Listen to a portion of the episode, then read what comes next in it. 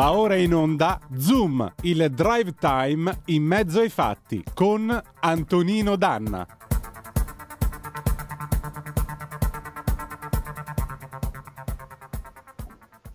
Amiche e amici miei, ma non dell'avventura, buonasera. Siete sulle magiche, magiche, magiche onde di Radio Libertà. Questo è Zoom, il drive time in mezzo ai fatti. Io sono Antonino Danna e questa è la puntata di giovedì 9 giugno dell'anno di grazia 2022. Cominciamo subito la nostra puntata col nostro consueto appello: date il sangue, il sangue in ospedale serve sempre, salverete vite umane.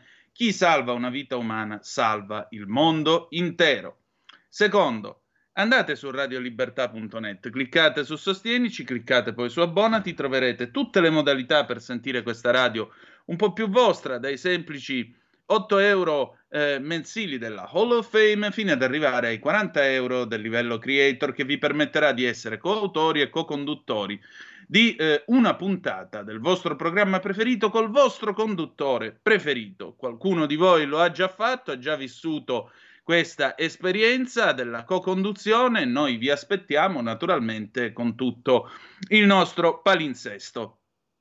Questa sera alle 19 ci sarà come sempre la riapertura degli sportelli dell'ufficio cambi, ma soprattutto eh, cominceremo adesso con eh, l'intervento della nostra ragazza di campagna, la bravissima Gemma Gaetani, a cui seguirà, come sapete, come ogni giovedì, l'immenso Alex Musella, il quale questa sera tra- tratterà una cosa che molti di voi probabilmente ricorderanno nelle varie versioni regionali che vennero diffuse all'epoca, Frangetta, vi ricordate, Milano is Burning, questo pezzo se non sbaglio mixato da Fargetta, che divenne un vero tormentone attorno al 2007, poi ne nacquero tutte le versioni locali. Perché un esperto d'arte dovrebbe interessarsi di Frangetta? Perché Frangetta appunto nella canzone si eh, indicava, si dipingeva come un'esperta di arte che andava a vedere le foto alle mostre eh, di arte, alle mostre fotografiche e così via. E poi in realtà era una cretina che nella sua vita probabilmente non ha combinato molto, anzi chissà che fine avrà fatto Frangetta o almeno quello stereotipo umano. Ma bando alle ciance è giovedì, è giovedì e di conseguenza anche giovedì si balla. Si balla con un pezzo elegante, raffinato, un reggae all'italiana di altissimo livello. Loredana Bertè e la Luna bussò 1979 andiamo.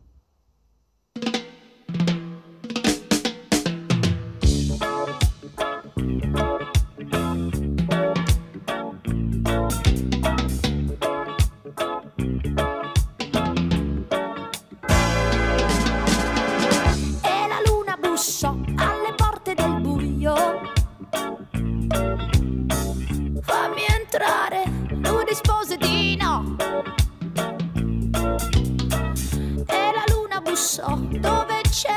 per un altro no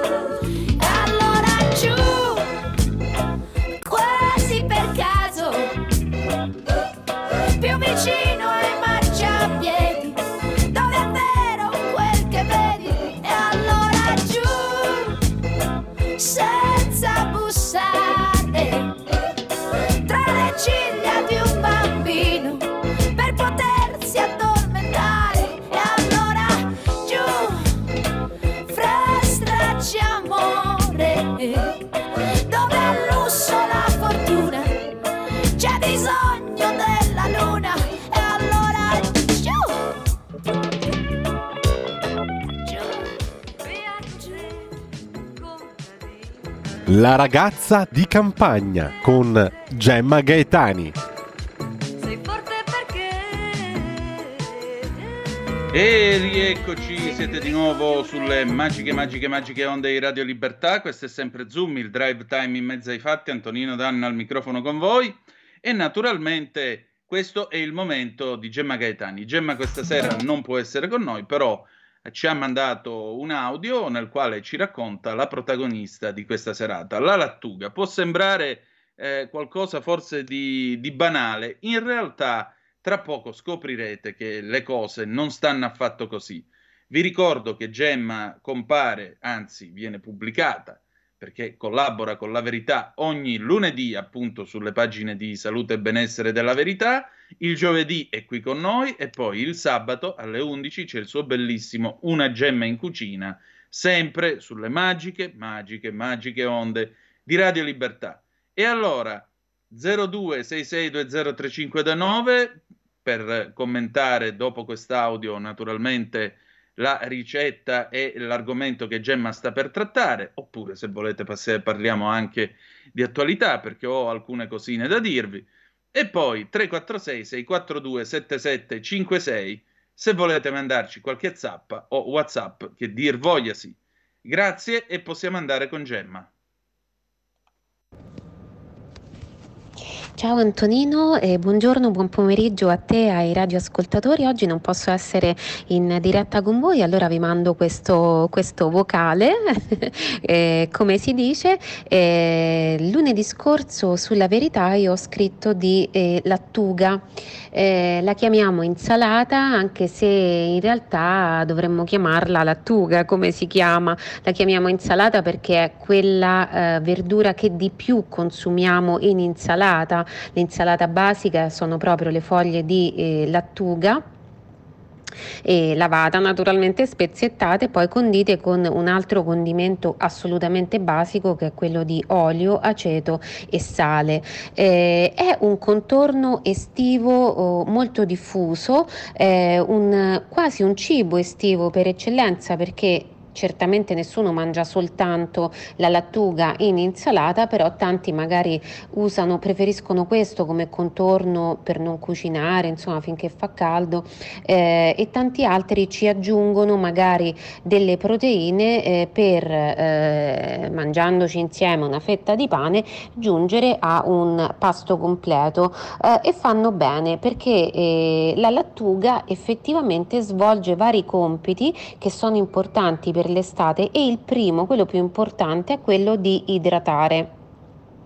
Io parlo sempre dell'importanza dell'idratazione e d'inverno è importante idratarci perché tendiamo a dimenticare eh, di bere perché non abbiamo appunto l'urgenza della sete che invece sentiamo d'estate, ma d'estate è importantissimo bere proprio perché appunto noi sentiamo l'urgenza della sete, la vogliamo soddisfare e perché sentiamo sete? Perché perdiamo i nostri liquidi con la sudorazione e con essi perdiamo anche sali minerali e così via. Quindi è importantissimo idratare il nostro organismo, reidratarci e eh, tanta frutta e tanta verdura sono un'alternativa, diciamo così, un pochino più mh, mm, completa, più potenziata rispetto al semplice mandar giù un bicchiere d'acqua.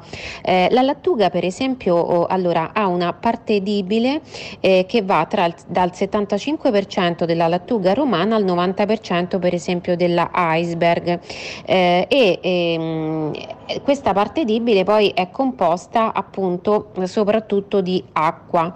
E più o meno siamo tra l'80 e il di alcune lattughe, ma arriviamo fino addirittura al 96% della Trocadero. Quindi è effettivamente come bere dell'acqua, però ci sono dei vantaggi rispetto ad un semplice bicchiere d'acqua. Innanzitutto la presenza di vitamine e sali minerali, eh, anche di un pochino di carboidrati, percentuali veramente minime, però anche i carboidrati e le proteine che ci sono, eh, diciamo che ci tirano un pochino più su rispetto ad un semplice bicchiere d'acqua.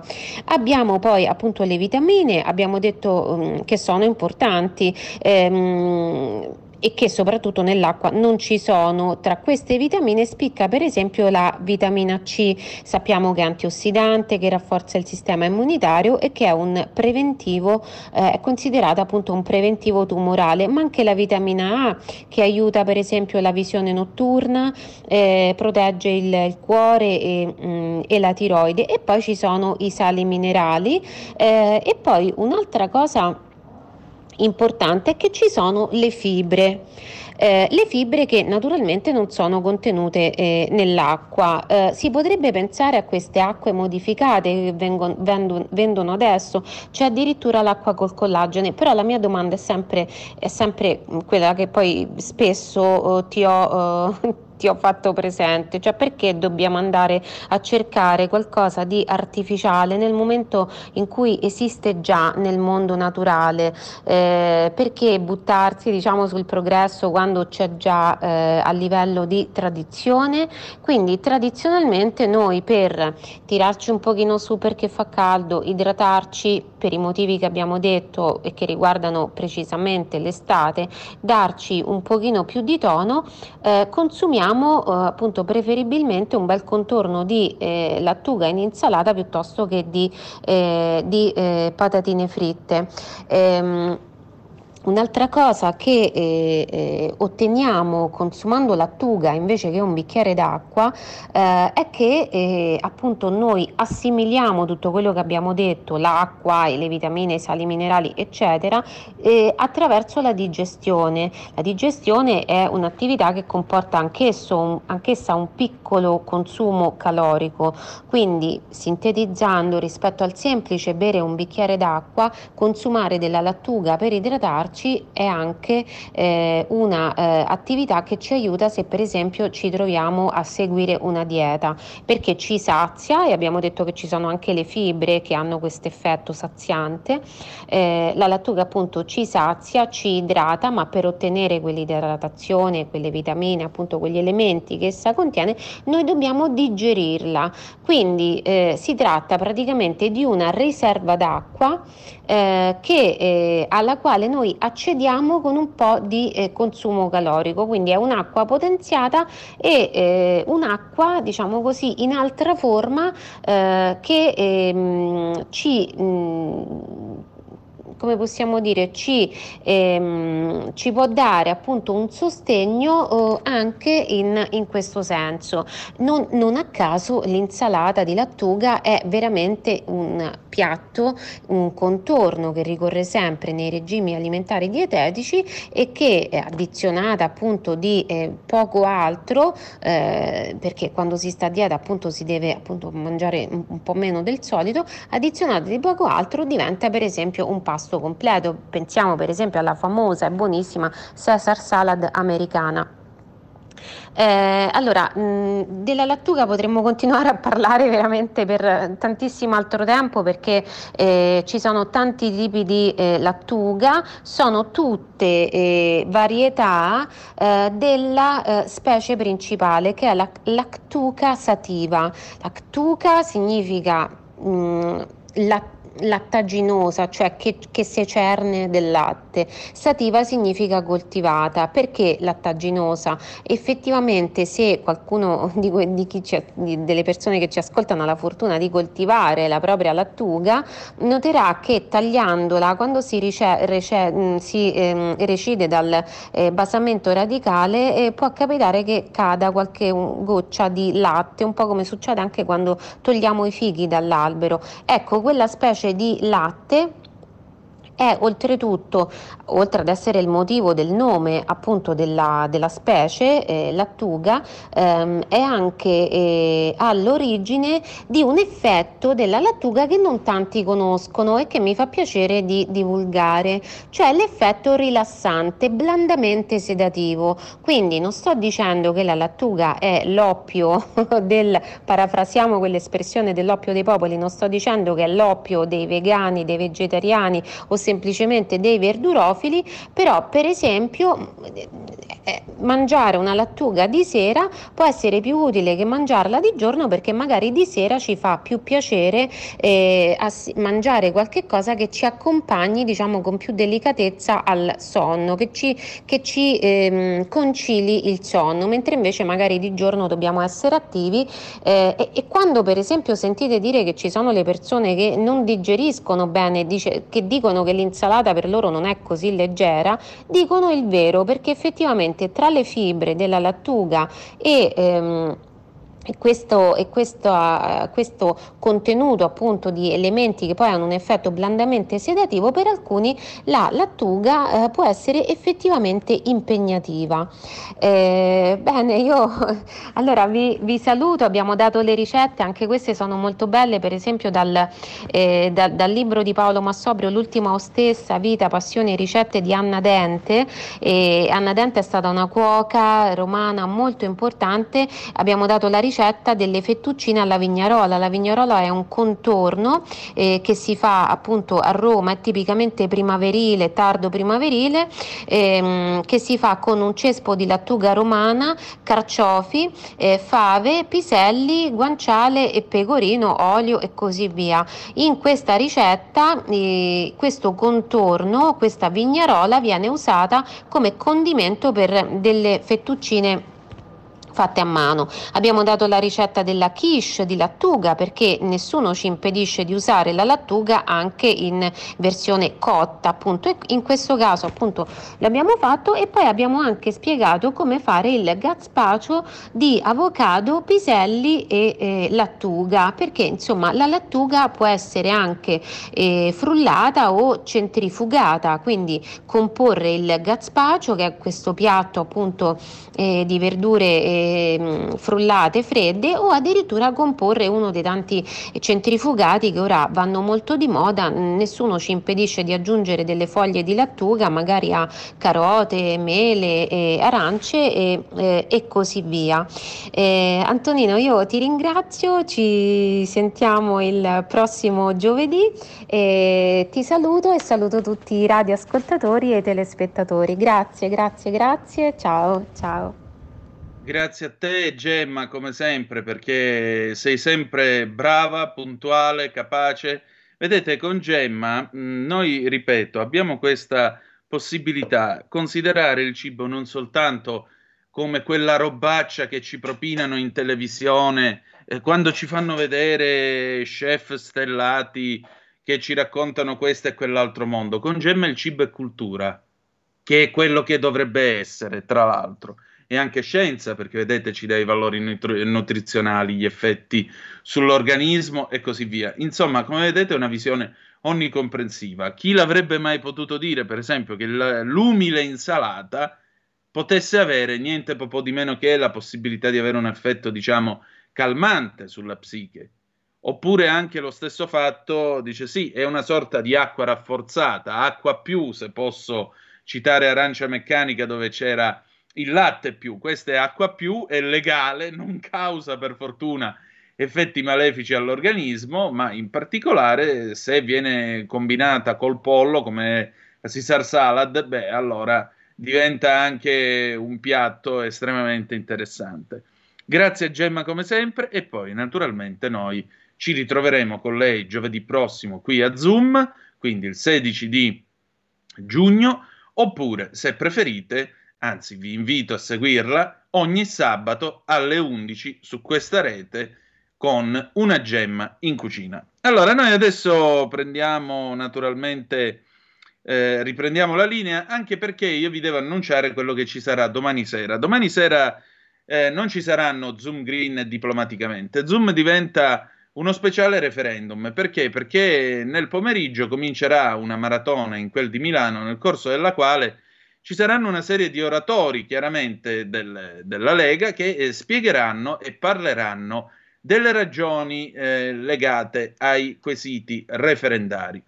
Purtroppo c'è poco da dire. Questi quesiti e questo referendum sono stati ampiamente boicottati dall'informazione in questo paese. Se ne è parlato a orari assurdi sui principali mezzi di comunicazione La gente è stata anche fuorviata da certe uscite secondo le quali dovremmo essere tutti degli esperti di diritto costituzionale per capirlo, perché non è che se ti dicono se metti sì, allora aboliamo le, eh, le correnti nel CSM. Questo non è molto... Non è, evidentemente per qualcuno la gente è così cretina che non riesce a capire il senso di queste espressioni. È altrettanto vero che tanti italiani non sanno che il 12 ci sarà il referendum e ieri il nostro Dennis che fa eh, l'odontotecnico in quel di Malaga, avete sentito la sua telefonata? Cioè lui è iscritto all'aire, ha votato, ha espresso eh, i suoi sì, come ci ha raccontato, però, però, però, tanti italiani come lui in quel dell'Andalusia, col cavolo che sapevano che ci sarebbe stato eh, il referendum il 12 di giugno. E io provo a immaginare quanta gente in Italia sappia effettivamente che il 12 di giugno si andrà a votare. Allora, voi sapete che io ve l'ho ripetuto più volte fino alla nausea, ve lo ripeto ancora una volta, questo è il nostro mantra. O mumutu non pote essere servuto, o mumutu non poti essere servuto. Traduzione, l'uomo e la donna muti non possono essere serviti. Se avete voglia di parlare con lo Stato e dirgli quello che deve fare, andate a votare al referendum. È l'unica vera piattaforma di democrazia diretta, funziona benissimo dal 1974, anche se è stata progettata nel 1947 dall'Assemblea Costituente, però per funzionare ha bisogno che si superi il quorum, la metà più uno degli aventi diritto al voto. Altrimenti sarà tempo perso ancora una volta. E vedete, non sarà, non sarà lo sfregio alla Lega o a Salvini, no, perché tra l'altro i promotori del referendum, vi ricordo, sono sia la Lega che il Partito Radicale lo sfregio non sarà a tutti, a tutti questi personaggi che abbiamo appena indicato, lo sfregio sarà fatto a tutti gli italiani che avevano l'opportunità di dire la loro e non si sono voluti esprimere. Anche perché non c'è stato tutto quel gran battage per potersi esprimere. Andiamo a vedere quali sono i quesiti, perché abbiamo ancora due minuti, quindi io vi vorrei ricordare su che cosa si vota. I quesiti del referendum, sto leggendo Open Online, i quesiti del referendum saranno cinque, riguarderanno altrettanti punti sul tema della giustizia. Legge Severino, limitazione delle misure cautelari, separazione delle funzioni tra magistrati e pubblici ministeri, valutazione dei magistrati, elezione dei membri del Consiglio Superiore della Magistratura. Ogni quesito sarà scritto su una scheda diversa, ogni scheda avrà un colore diverso per differenziare il testo rosso, arancione, giallo, grigio, verde. Inoltre vi devo dare anche l'orario, si vota appunto il 12 giugno dalle 7 alle 23, i quesiti come si è detto sono 5, il referendum è valido se abbiamo il 50% più 1 che è come si è detto il quorum. E in particolare che cosa dobbiamo dire? Avete sentito l'onorevole Calderoli, il senatore Calderoli qualche giorno fa nel suo intervento che abbiamo mandato in onda qui a Zoom la legge Severino. Calderoli aveva ricevuto una, una condanna in primo, in primo, grado, che poi naturalmente si è risolta definitivamente in un nulla di fatto, però quel primo grado gli è bastato perché zompasse, saltasse la sua elezione a presidente del Senato. Secondo, limitazione delle misure cautelari, anche perché il tintinnio di manette è un metodo che si usava 30 anni fa al tempo di Mani Pulite. Separazione delle funzioni tra magistrati e pubblici ministeri, o fai una cosa o ne fai un'altra. Ah, per chi eventualmente sentisse odore di fascismo, vorrei ricordare che a favore di questa separazione era un signore di nome Giovanni, di nome Giovanni Falcone.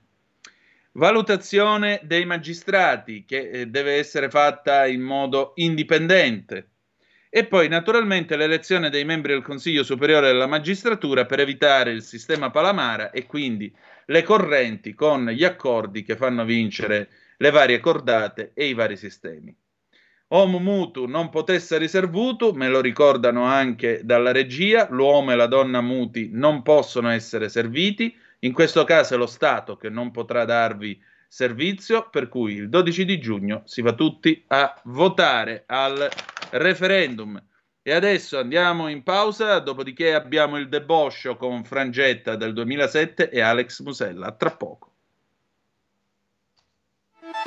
Stai ascoltando Radio Libertà, la tua voce libera, senza filtri né censure, la tua radio.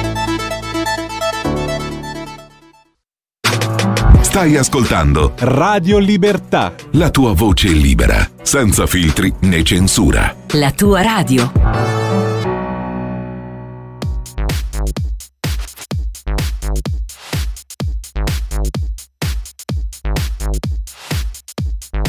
Accumulo libri.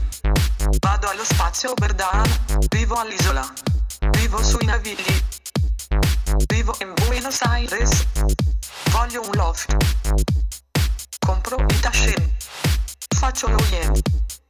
Faccio filosofia in statale. Faccio lettere. Faccio la naba. Faccio Evo Brera.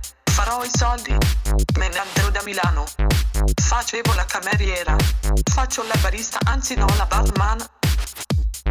Faccio la DJ. J, J, J, J, J, J, J, J.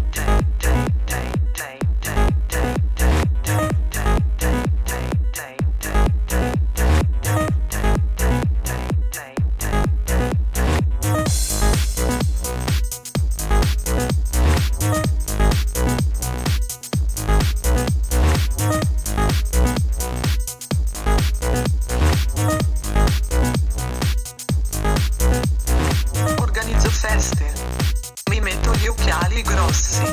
Mi tolgo gli occhiali grossi. Faccio la grafica. Faccio la copy. Faccio tante foto in digitale. Ho il Macintosh. Vado alle feste di MTV. Che bravo Cunellis. Che bravo Alessandro Riva. Che bella la mostra sulla street art. Gli adesivi. Io aderisco. Guardami, guardami, sto appoggiata al muro. Bevo solo la birra e il Cuba Libre. Sono una tipa complicata. Uh, uh, se sono complicata. Almeno due concerti al mese. Quanto mi diverto. Vado al rocket. Vado al plastic. Vado al gasoline. Le mie amiche sono troppo delle pazze. Sono una indie rocker.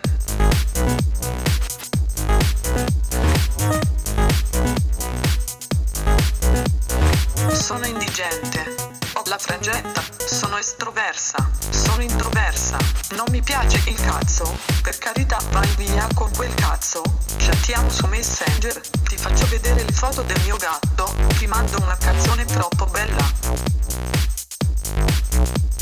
Questa sera andiamo a Leoncavallo, andiamo in Ticinella, minchia che flash, facciamoci una canna, la barella no, è da stronzi, non mi interessano i ragazzi con la macchina bella, a me piace il maggiolone, a me piace il furgone della Volkswagen. E la linea torna ad Antonino Danna. E rieccoci qua, siete sempre sulle magiche, magiche, magiche onde di eh, Radio Libertà, questo è sempre... Questo è sempre Zoom, il drive time in mezzo ai fatti. So che ci sono orde di quarantenni che probabilmente ascoltando questo pezzo si sono ritrovati dentro qualche discoteca eh, degli anni eh, 2000. Questo pezzo appunto è Frangetta, che è tratto dal Deboscio, questo, eh, questa serie di racconti metropolitani dedicati a un certo tipo di umanità meneghina. E questo pezzo nel 2007 diede origine a tutta una serie di ehm, parodie che vennero fatte con le varie città d'Italia. Ebbene sì, esiste anche Vibo Valencia is Burning, non solo Milano is Burning, Catania is Burning di Sito Esaurito che è geniale, eh, Roma is Burning, Genova is Burning e così via, con tutti questi luoghi comuni. Io ho convocato l'immenso Alex Musella che saluto perché appunto vorrei ricordargli che bravo Cunellis, che bravo Alessandro Riva, che bella la mostra sulla street art, che bella la mostra sugli adesivi, io aderisco. Poi ancora, a me piace il furgone della Volkswagen, che bello il salone del mobile, quanta creatività, che bello il mio art, basta. Alighiero Boetti ha rotto le palle, mi piacciono le foto di Basilico, sono molto intense. Mi scarico un film di Antonioni, Fellini, Pasolini, Rossellini, Bolognini. Andiamo ai magazzini, Godard, Truffaut, non mi piace il cinema americano, è troppo commerciale andiamo alla Biennale. Senti, ma tu quante frangette hai conosciuto nella tua vita? Maschi e femmine? Eh. Beh, insomma, mm, abbastanza direi. un, un numero Perché questo mi sembra il perfetto campionario eh, dei finti appassionati di arte, o sbaglio? Ma voglia, allora, quelli lo sai, no? Allora, appassionati di arte, allora, l'arte ti piace o non ti piace, no? O quanto l'abbiamo sempre detto, o ti arriva o non ti arriva, cioè per cui non è, eh, e, no, e, uno non deve sentirsi a disagio, no? Perché è come se uno ti dicesse a me piace la carne e a me invece io sono vegetariano, cioè non è che devi fare la guerra o comunque devi guardare male uno perché non gli piace qualcosa che piace a te. Per cui mh, quando si dice l'arte non è per tutti, non è eh, una cosa che esclude tutti, è che aiuta a far capire alla gente che se non ti piace non ti devi sentire in difetto perché è come esatto. lo sport, no? C'è chi piace il palla, la pallacanestro, chi non piace la pallavolo, chi piace il calcio e viceversa. Per cui fondamentalmente quando si dice non è per tutti è perché ci sono un sacco di situazioni in cui uno si sente a disagio perché, come dici tu, in questi famosi vernissaggi, tutti guarda quello, guarda questo, che bello, eh? poi non capiscono un cazzo, perché niente, esatto. però ti esatto. fanno sentire se tu non, se tu non sei avvezzo, Uh, ti fanno sentire a disagio, come se loro sapessero chissà che cosa. A me è capitato esatto. più di una volta invece di ridere sotto questo punto di vista perché? perché di fronte a qualcuno che faceva finta di sapere, no? e, eh, per cui faceva finta di sapere perché magari aveva due nozioni e faceva il grande con uno che non aveva neanche quelle, allora ecco. a quel punto gli fai la terza domanda e lì crolla.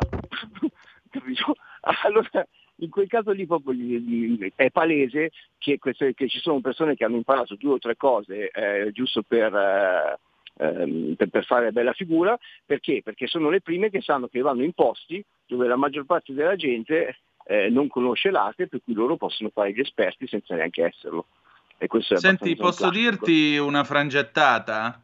Che bravo Vai. Jeff Koons, che bravo Maurizio Cattelan. E eh, vabbè, però così mi fai degli assist, lo sai benissimo che io li ho sempre massacrati, cioè capisco, entro di testa proprio.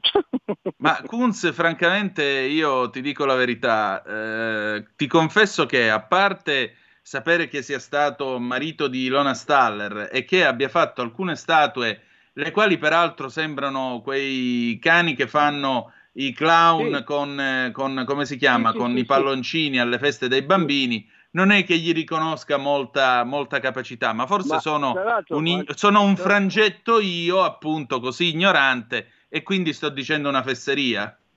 No, però allora, per esempio, mi togli allora, una delle poche cose che salvo di Kunz, proprio relativamente a queste opere, è che la gente magari non sa che lui ha iniziato anni, all'inizio degli anni 90, dopo la separazione con Cicciolina, per cui con Lola Staller, avevano un figlio, hanno un figlio, sì. siccome lei non glielo faceva vedere, ehm, lui ha iniziato a creare questi giocattoli proprio perché voleva far capire al figlio che in quel periodo non poteva vederlo, ma stava pensando a lui e per cui ha iniziato a creare dei giocattoli che ricordassero i bambini.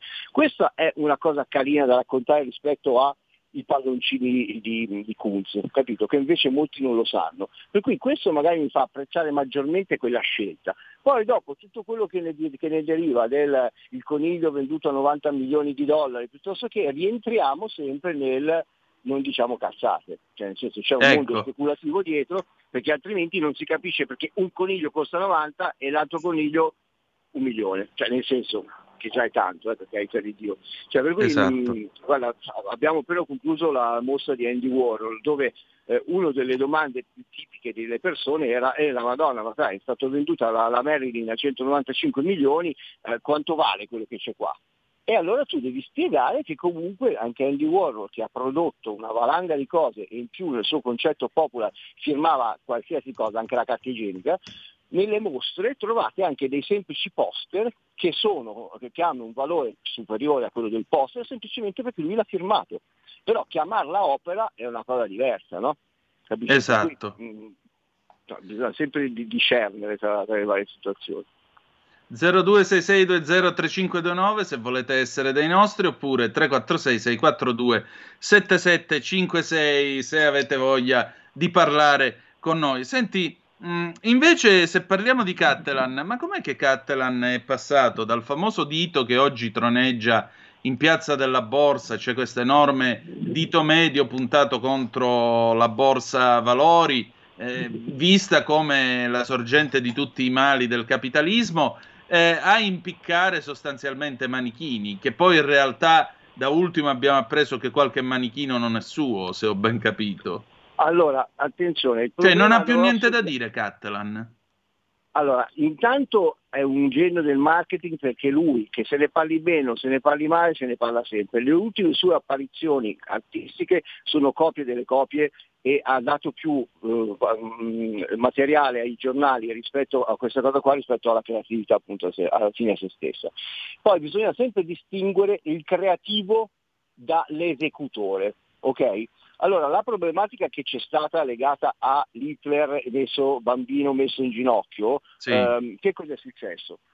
Catalan non è capace di realizzare le cose, lui è un, un, um, provocatore ed è un creativo, per cui lui dice "Oh, vorrei questa cosa qua, me la fai? E c'è l'artigiano che la fa. Ma attenzione, questo non è un problema solo di Catalan, perché lo sai bene, io sono qua a Pietrasanta, ci sono un sacco di artisti, eh, scultori che si definiscono tali che non sanno neanche usare lo scalpello, no? per cui vanno dallo scalpellino comunque da o, o dalle macchine, schiacci un pulsante adesso lo fai, e gli dici io vorrei questo, e questo lo fa. Allora, per cui c'è sempre stata questa problematica anche nel passato, il Canova della situazione, che era un iperproduttivo scultoreo, è ovvio che non potesse essere lui a farle tutte, avevano delle squadre che gli davano una mano. Certo che la base di tutto è che l'artista primo debba essere in grado di farlo, poi ti puoi appoggiare ad altri, però il controllo lo fai. Oggi invece purtroppo ci sono delle situazioni in cui proprio la manualità degli artisti non esiste più, per cui non c'è, non c'è un Catalan che può dire controlla come hai fatto questa resina perché è fatta male, perché lui non la sa fare. Ok, Per cui si affida a dei grandi esperti di questo tipo di settore. Nel caso di, questa, mh, di questo qua che gli ha chiesto dei danni, bisogna sempre ricordare una cosa, che quando Caterina arriva da te e ti dice senti mi fai questo, va bene, quanto vuoi? 50.000 euro, va bene, te li dà, poi dopo non ti puoi incazzare se questa opera viene venduta a 9 milioni, perché tu hai pattuito 50.000 euro. Ok? Esatto. Allora, tu sai che io sono contro Catalan, o quantomeno contro, mh, ho una mia visione, però sotto questo punto di vista, se tu hai pattuito una cosa e mai ti saresti immaginato che potesse essere venduta a 9 milioni, sono cazzi tuoi. esatto. Perché se tu hai firmato e hai detto a me bastano 50.000 euro, lui ti dà 50.000 euro, poi che lo venda a 51, a 120, a 300, non, non si deve più preoccupare. Soltanto che cosa succede? Questo succede anche ad altri artisti, no? ci sono dei mecenati che ti dicono ok, fai fatica ad arrivare a fine mese, io ti do i famosi 5.000 euro al mese, però tu mi produci 4 quadri al mese. Allora uno che, non, che, che fa fatica ad arrivare a fine mese gli dici ti do tutti i colori, magari vitto e alloggio 5.000 euro e sei tutto contento, no? Cui ti dici, eh, cioè, la manna arriva. Cosa succede? Poi alcuni di questi invece si ingolosiscono perché capiscono che i loro quattro quadri vengono venduti a 20.000 euro l'uno, per cui i suoi 5.000 che prende, che gli andavano bene, dice eh, ma cacchio io produco per 80.000 euro e me ne prendo solo 5. Ho capito, hai firmato un contratto per 5 quando avevi le, le pezze al culo e non riuscivi ad arrivare a fine mese? Dovevi farlo solo per un anno, per cui dopo non puoi. Cioè, tu, poi moralmente hanno ragione, però nel momento in cui hai deciso sì per una cifra, non è che puoi continuamente riportarla avanti, esistono i contratti per quello, esiste il fatto di essere seguito da un consulente, da un legale, cosa che tutti quanti pensano che questi consulenti debbano fregare dei soldi. No, quando andate a un certo livello dovete essere comunque affiancati da dei professionisti, se no poi andate incontro a queste problematiche. Ma chi, chi vi ha fatto fare le cose lo sa già, per cui avete fatto una firmetta, basta. Quando vai in tribunale la moralità non conta un cacchio. Hai firmato, ti possono dire ha ragione, però ha firmato, per cui ha ragione l'altro. Basta. Questo Esatto, io vorrei ricordare che questo non vale soltanto per il mercato dell'arte. Per esempio, nel 1980 c'era un signore che è sconosciuto ai più, si chiamava Gary Kildall, ed è morto nel 1994. Questo signore venne contattato dalla Microsoft perché lui a quel punto, lui a quel tempo commercializzava un sistema operativo per i primi nascenti computer e la Microsoft sapeva che stava per nascere il PC dell'IBM. Gli pagarono quel sistema operativo 50.000 dollari, non un centesimo di più. Quel sistema operativo divenne il DOS, che venne montato su milioni di computer nel mondo e questo creò l'impero di Bill Gates. 50.000 dollari a Gary Kildall. Gary Kildall è morto nel 94. Probabilmente solo qualche smanettone del computer sa oggi chi sia questo signore. Eppure lui è stato l'autore di una delle pietre miliari della storia dell'umanità per quanto riguarda l'informatica, solo che ne, è, nessuno lo ricorda, sebbene abbia il suo ruolo vitale nella storia. Tutto questo per 50.000 dollari, figuriamoci le opere d'arte. Senti Alex, io adesso ti pongo una domanda, eh, però mi devi promettere che non mi mandi a quel paese. Certo, vai. Lo hai detto, l'Italia ti ha sentito.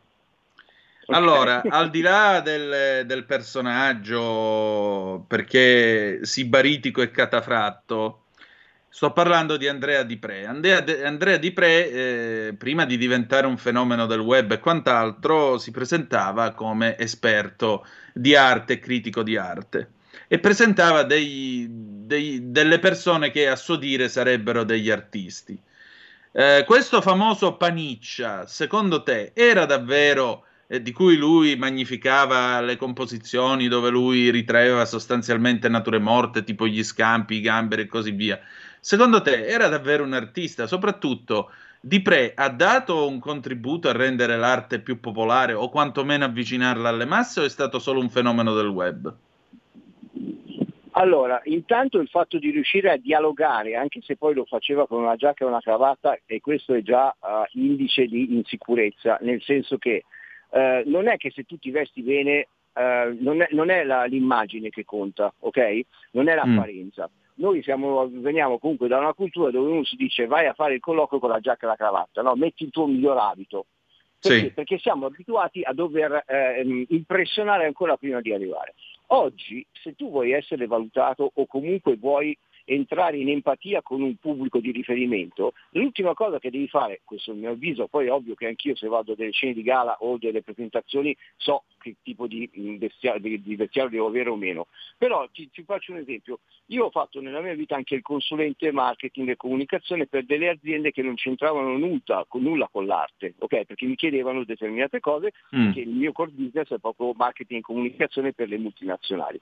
Una volta mi trovai a dover andare nella fiera più importante che c'era di macchine agricole in, eh, in Irlanda, hm?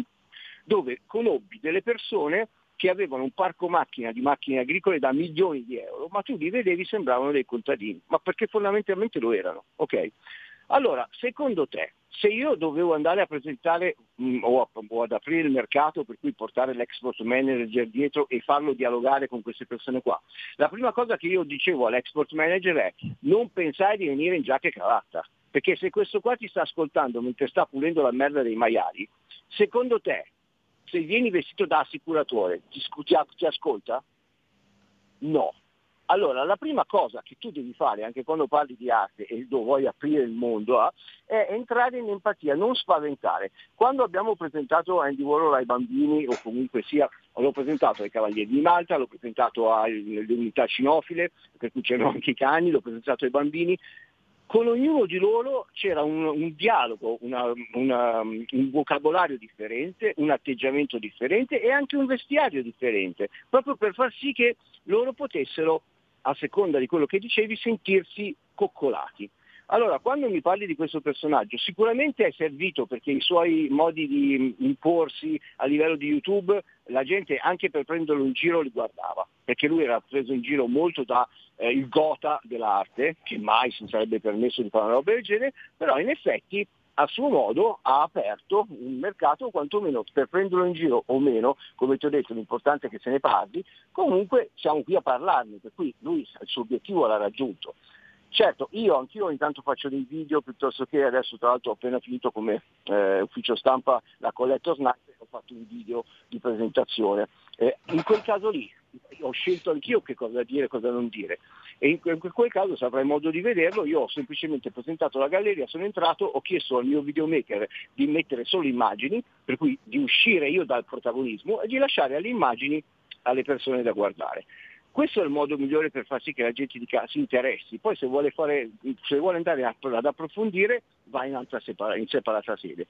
Quando mi parli appunto di, di Predi, di questa situazione qua, comunque lui parlava, presentava, poi attenzione, nessuno ha la bacchetta magica, eh, ci può stare che in quel momento una persona l'abbia visto e si sia innamorato dell'artista che lui ha promosso per un insieme di motivi e per cui uno su dieci eh, può, essere, può aver avuto un ottimo risultato. Al di là di questo per me l'arte va sempre comunicata, per cui non mi permetterei mai di dire che ha fatto male, perché anche se io ho un modo diverso di lavorare rispetto a lui, eh, gli riconosco il fatto che abbia dato una mano a, rendere più popolare l'arte. Certo, e questa è una cosa molto importante, molto importante, perché c'è anche modo e modo di parlare dell'arte, c'è modo e modo di trattare l'arte e naturalmente popolarizzarla. Poi sai, eh, cos'è, cos'è davvero trash, cos'è davvero volgare ormai in questa società? Secondo me è volgare ed è trash ed è porno il fatto, per esempio, che i bambini non abbiano da mangiare o che una ragazza venga violentata non abbia la libertà di camminare sicura per strada. Questo è volgare per me. Questo è pornografico, allora questo è trash. Allora, questo qua è vero, quello che tu dici è l'ABC. Ti faccio un esempio. Oggi ho visto uh, l'ennesimo post dove c'è l'oligarca ucraino Mm. Eh, perché sai, con l'oligarca ci sono i russi e gli ucraini, eh, perché sono qua certo. a dei mani, ci sono uno e gli altri, tra l'altro nessuno di loro è in guerra tra di loro, vedi delle Rolls Royce, delle cose senza problemi, per cui eh, ci sono delle guerre che fanno i poveri probabilmente, perché gli altri non è che si, quando si guardano si sparano. Per cui a prescindere da questo, non voglio entrare in, in soccorsi politici, però mi esce fuori l'ennesima cosa che l'oligarca ucraino vende eh, un'opera di Kunz, che tra l'altro ne abbiamo parlato prima, per curare i, fera- i, i, soldati feriti. Allora, intanto se fai beneficenza la fai senza dirlo, uno, questa è proprio la prima regola. Certo che se vuoi fare scalpore, allora lo devi far vedere. E secondo te un oligarca che i soldi ce li ha in tasca, perché comunque non è che sia mamma, ha bisogno di vendere un'opera di Kunz per prendere i soldi per poi darli in beneficenza. Allora, Ovviamente no, anche perché come si dice dalle mie parti, peculè pisord sempre volaro, per chi li ha avuti i soldi sono sempre volati via dalle tasche e non c'è mai stato rimpianto per il fatto che volassero via dalle tasche. Per cui ti dico, anche in questo caso la mia domanda, l'ho postata sul web, è operazione di marketing, bufala, non lo so, valutate voi. Di certo una persona del genere non è che debba andare a vendere un'opera all'asta perché così riesce a curare, dai, su, come anche no, i ragazzi ha assolutamente bisogno. I ragazzi hanno vinto l'Eurovision, sono andati a vendere per 360 mila euro, che ovviamente è stata una donazione perché un premio dell'Eurovision varrà, tu pensa che la statuetta dell'Oscar vale 400 dollari proprio il, valore della, della, della, statuetta in sé. Poi certo che se vai a prendere quella che ha vinto Marlene Strip piuttosto che gli dai un valore diverso e poi anche pagarla 200.000. Però che abbiano pagato il trofeo, che è proprio la coppa dell'Eurovision 360.000 dollari per andare a comprare dei droni e anche quello l'hanno dovuto dire in televisione, anche questo io lo trovo, mh, mm, cioè, fallo e basta. Perché allora sì, diciamo che ricorda molto l'oro alla patria te, del tempo di Mussolini. Eh certo, cioè uguale.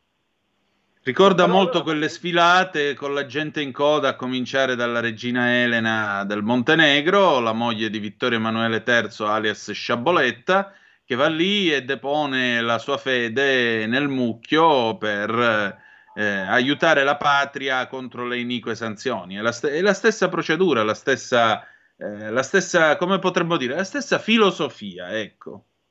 Eh, io trovo più vergognoso questo, cioè, capito? Cioè, nel senso, non è necessario, cioè, fai le cose come si deve, parla come si deve, però non devi per forza imbambolare il pubblico, anche perché poi hai un effetto contrario.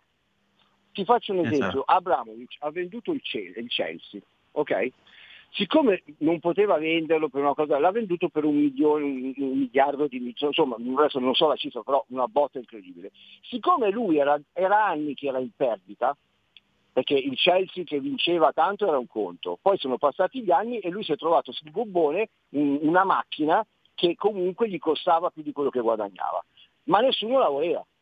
Ma lui non poteva ufficialmente venderla, se no gli avrebbero criticato. Allora ha trovato la scusa della guerra per dire lo vendo e i proventi li, do- li dono a favore di.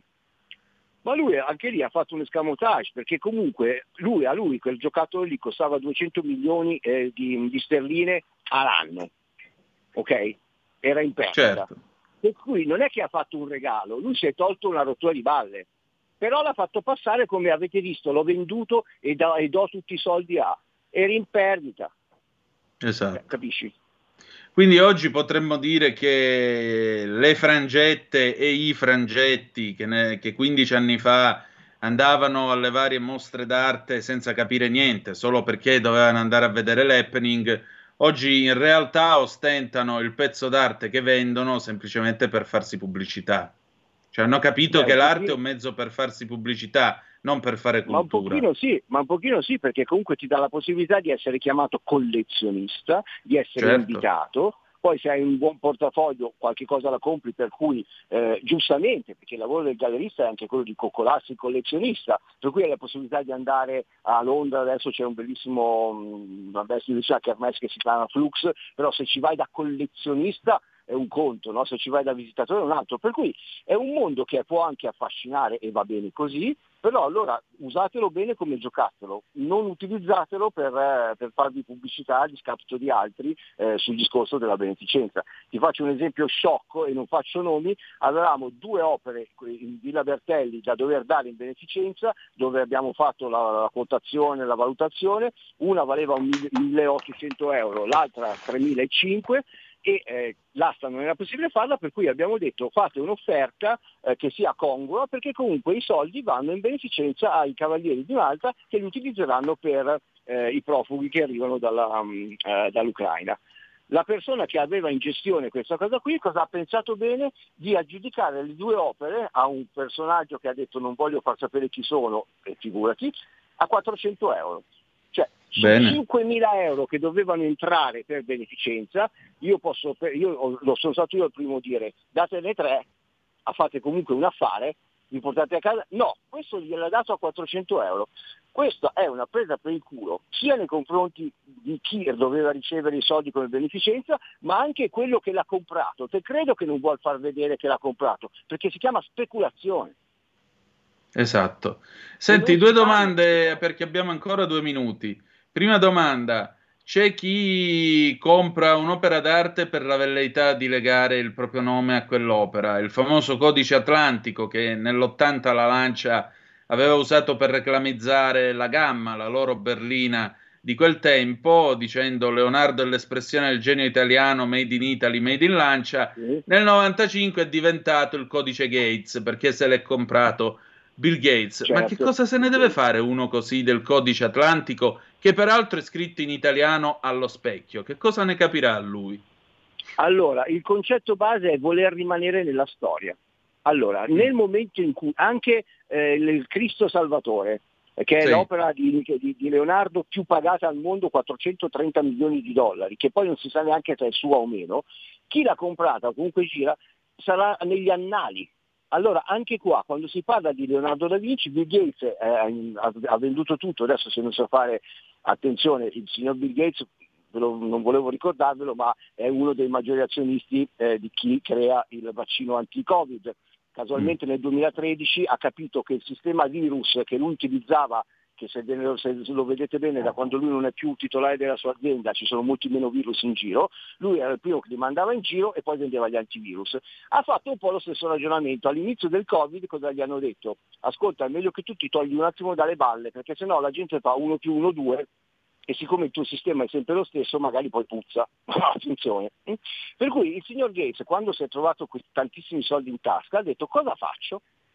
Allora, a livello di immagine si è un pochino defilato, però vuole gestire le cose alla grande e ovviamente per lui comprarsi dei pezzi di storia significa darsi un valore, perché ricordatevi che gli Stati Uniti sono nati nel 1492 e hanno comunque una carenza di non potrai mai, cioè, sotto questo punto di vista, per cui c'è questa fame di acquistare qualcosa che comunque hai solo tu ed è riconosciuta a livello mondiale come un'opera d'arte incredibile rispetto a tutti gli altri, perché parliamo di Leonardo da Vinci e siccome lui ha anche la verità di essere un genio, anche se lo stesso, se, come hai detto tu prima, probabilmente ha fregato le idee a qualcun altro piuttosto che, comunque lui ha questa verità qui per cui genio più genio figurati, Bill Gates ha il codice atlantico che è stato scritto da Leonardo da Vinci. Questo è il concetto, quello non se ne fa niente, secondo me ce l'ha sul comodino a casa.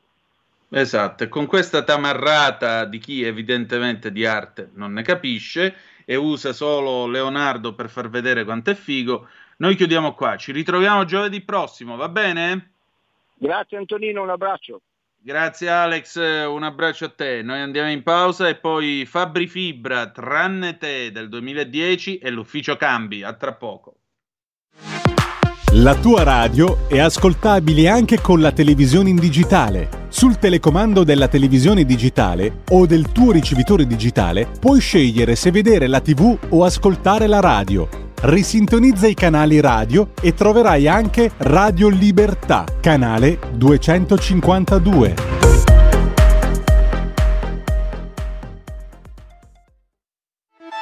Stai ascoltando Radio Libertà, la tua voce libera, senza filtri né censure, la tua radio. Rap futuristico Ah, rap futuristico! Oh, rap oh! futuristico! Eh! Ma oh. cos'è sta paranoia? Aspetta, fammi fare! Dai, facci ballare! Lo fanno tutti tranne te! Cosa? Dai, Fibra, caccia un po' di rap futuristico! Ok, rap futuristico! Rap futuristico! Rap futuristico! Rap futuristico! Rap turupistico! Specpeteristico! Stepperefistico!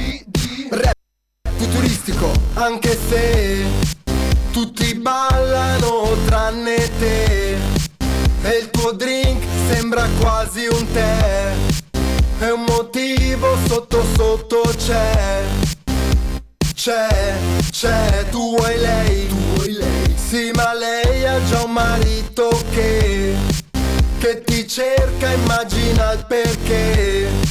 C'è una festa, siamo in 103 3033 tranne te. Tranne te, tranne te, tranne te.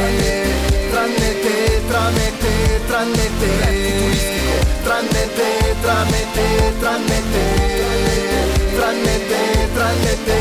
Hey! Rap futuristico. A, B. Rap futuristico. A, B, A, B, A, B, Rap futuristico. A, B. Rap futuristico. Fabri, fabri, fabri. Rap turupistico. B, A. Specpeteristico. Stepperefistico. Rap futuristico. Dice, dice. D'estate lavorano tutti perché tutti lavorano Tranne te. Questo pezzo piace a tutti com'è Che tutti lo cantano Tranne te. La vita che sogni è tutta un pacco Come in tv Affari tuoi. È come la verginità d'un tratto Prima la perdi e poi la rivuoi. Qui c'è la musica e tu non balli. Tu parli, parli, parli. Easy Rider sopra un Harley Con la maglia di Bob Marley. Le mie rime la gente le mima. Dopo tutto sono meglio di prima. Lo spettacolo è finto di brutto stanno tutti, capito il trucco? Tranne te, tranne te, tranne te, tranne te. Tranne te, tranne te, tranne te. Tranne te, tranne te, tranne te. Tranne te, tranne te.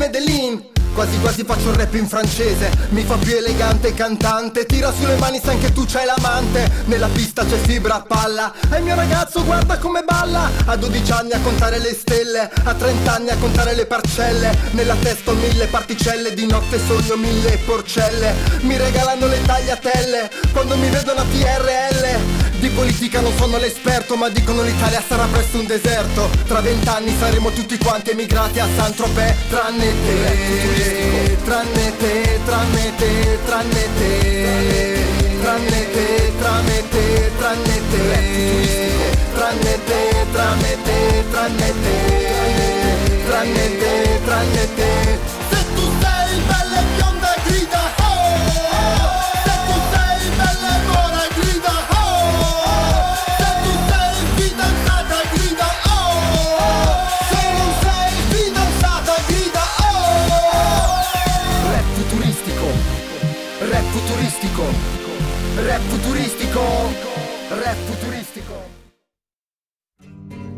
Va ora in onda Ufficio Cambi, l'economia come i conti di casa, con Carlo Cambi. Andare, camminare, lavorare. Andare a spada tratta, banda di timidi. di. E la linea torna ad Antonino Danna in buonissima compagnia. Ma che c'è Giulio Cesare in regia? Ciao Carlo! Ciao Giulio! Ecco, stavamo parlando di Vaticano, mentre eravamo fuori onda c'è il gran maestro Carlo Cambi che parla con l'eco come se fosse collegato da eh, Piazza, Piazza San San Pietro. Pietro. Poi ci In sono io nel... momento di Letizia, per tutti i fedeli, vi voglio raccontare la parabola della signora Lagarde che ce l'ha messo di poppa. Caro fratello Carlo, dal mio rifugio in Vaticano, io voglio dirti, vai avanti con la tua missione, perché è una santa missione. Ecco, abbiamo cominciato, come vedete, con la parabola di Madame Lagarde. Io voglio salutare eh, Giulio Cainarca questa sera, però eh, c'ha ragione Carlo quando dice Sua Eminenza, perché si è messo questo rosso arancio tendente quasi al porpora. Carlo, correggimi se sbaglio. Esatto, eh, lui se- eh, beh, devi sapere che gli è morto improvvisamente il gran maestro a quelli di Malta, no? Cavalieri di Malta. Sì. È andato qui a Macerata, gli ha preso un coccolone, poveraccio. No, veramente, eh, mentre stava a zappare all'orto, cioè, Sì, sì. devi sapere che qui a Macerata hanno una proprietà. Lui stava zappando l'orto, gli ha preso un coccolone e, e- e la Malta non ha tenuto. Ecco. Eh, eh, quindi ora lo- il il cardinale Cainarca si candida a Gran Maestro del Sovrano Ordine Militare di Malta e infatti come vedi è diventato un archimandita, non è soltanto un cardinale, ma è proprio- Certo. Diciamo che questa qui è una tenuta da asfaltatore stradale, più che da gran maestro dell'ordine di Malta. Lì.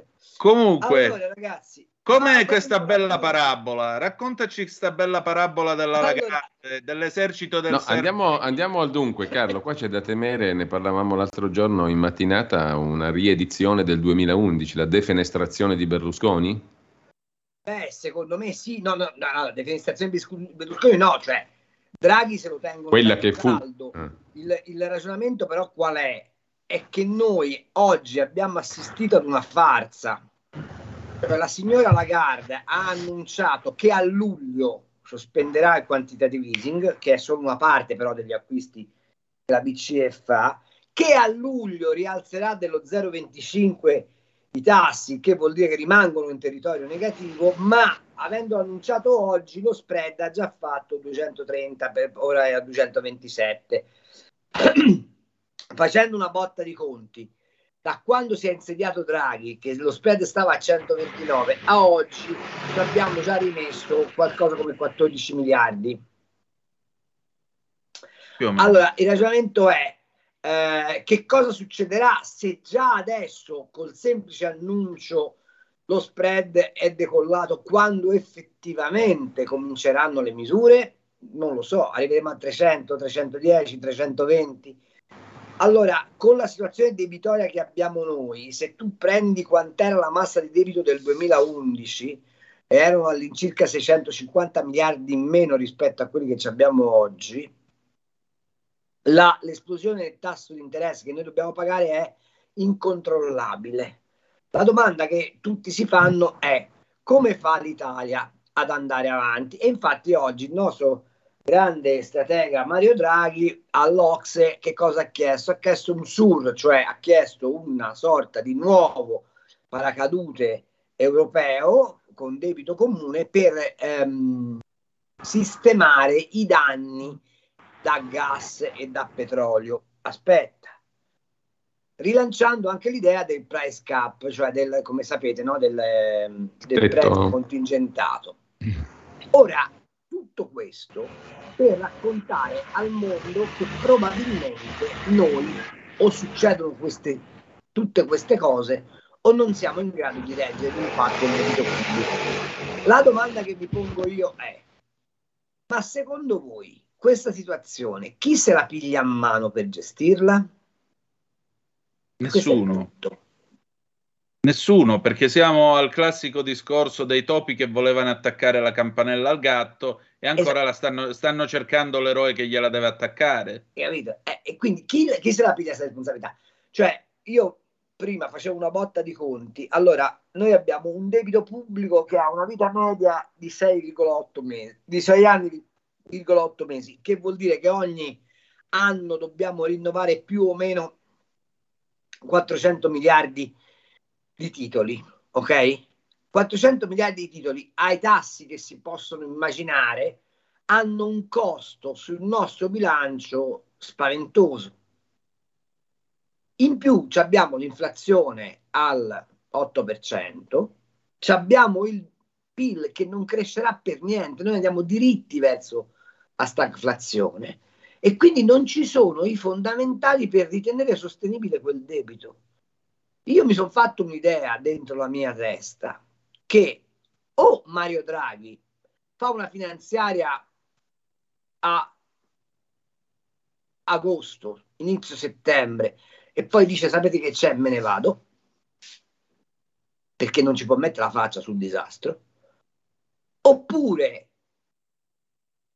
cercano l'incidente per, per farci votare prima, in modo che chi vince si trova questa patata bollente eh, addosso, oppure invece c'è un'altra ipotesi, non ci fanno proprio votare. Cioè noi allungheremo con un'altra emergenza, magari soccorre la, l'Omicron 5, avete visto che... Ci avete fatto caso che sui giornali già cominciano... Per l'autunno, sì. Sul fatto che cominciano i contagi, eccetera, eccetera. E quindi allungheremo il brodo, ma la sostanza vera è che nessuno sta oggi parlando seriamente al Paese per dirgli quali sono le condizioni oggettive in cui ci troviamo. E lo sapete perché non lo fanno? perché, perché? temono che l'opinione pubblica, stressata dai dubbi sull'economia, gli si rivolti contro rispetto alle scelte belliciste verso la Russia. Io di questo sono perfettamente convinto. Ultima osservazione, e lo dico a beneficio di chi ci ascolta, se avete i mutui cominciate a mettere da parte dei soldi perché la vostra rata di mutuo da qui a un paio di mesi non dico che raddoppierà ma subirà un, un incremento piuttosto elevato. Questo, questo, è prevedibile. Carlo, due cose mi verrebbe da chiederti. Primo, quanto prevedi tu che possa durare ancora la guerra? Secondo, che tipo di anno elettorale secondo te abbiamo davanti? Perché questo qui era l'anno in cui finalmente si doveva riacquisire la libertà di discutere, di affrontare i temi caldi, di vedere i programmi dei partiti. Mi pare di capire che si sta andando in tutt'altra direzione. Sai, quando tu hai un macigno di queste proporzioni sulla schiena, eh, e, ade- e, soltanto adesso se ne stanno rendendo conto di che cosa significa avere 2.750 miliardi di debito a fronte di un PIL che non riesce a recuperare neppure quest'anno i livelli del 2019 che pure era stato un anno disgraziato dal punto di vista della crescita. Qualsiasi argomento di politica tu voglia tirare fuori si scontra con questo macigno.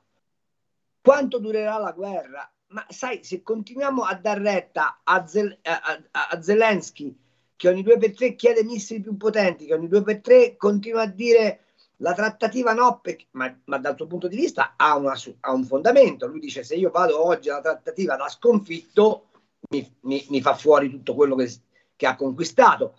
Ma l'altra domanda è, ma quante probabilità ha di vincere Zelensky se la Nato non entra in prima persona nel conflitto e quindi genera un conflitto mondiale?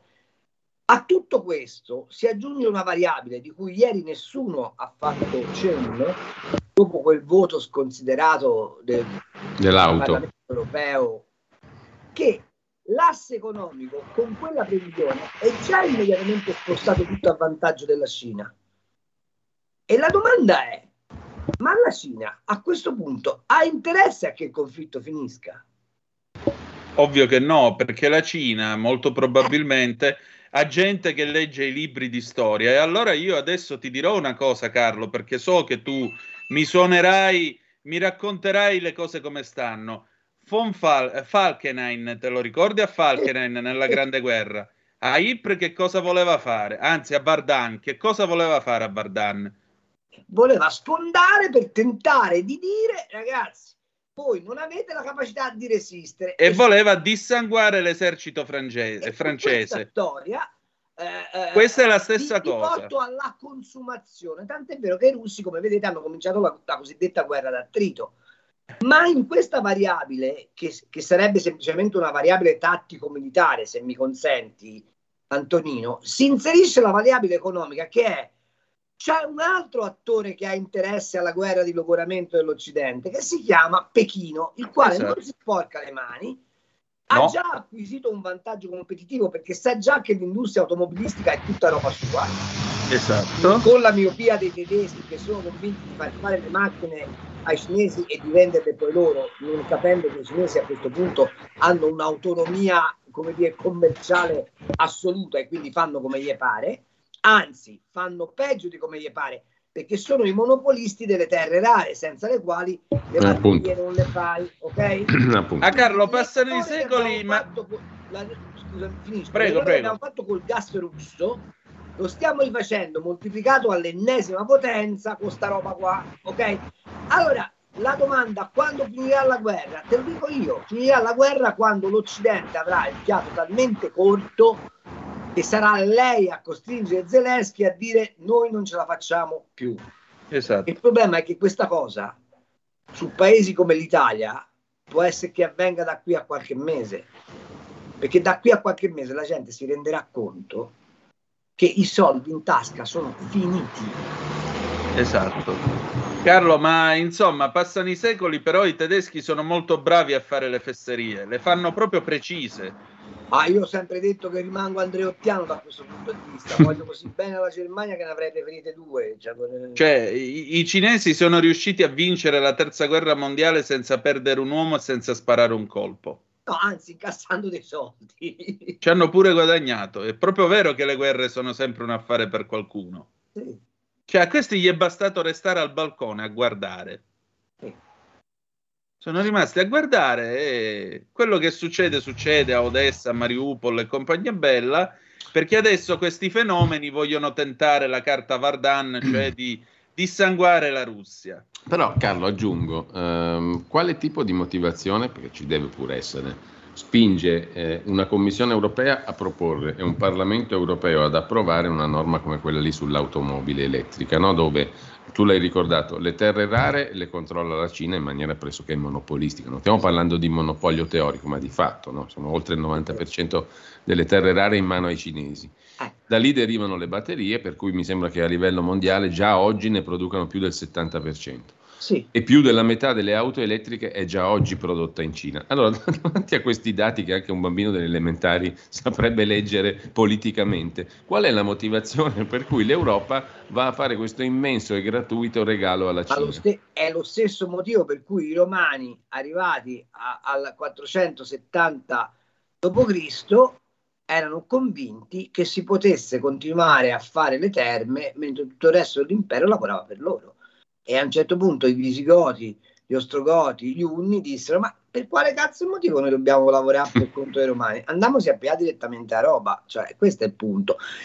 C'è una cosa che non considerano, fra l'altro, che per assicurare il livello di mobilità che c'hai oggi con l'endotermico, hai bisogno di produrre quattro volte l'energia che produci oggi. Allora la domanda è, siamo qui che ci stiamo dibattendo su come si fa a staccare oggi il tubo russo perché sennò andiamo, eh, andiamo in riserva.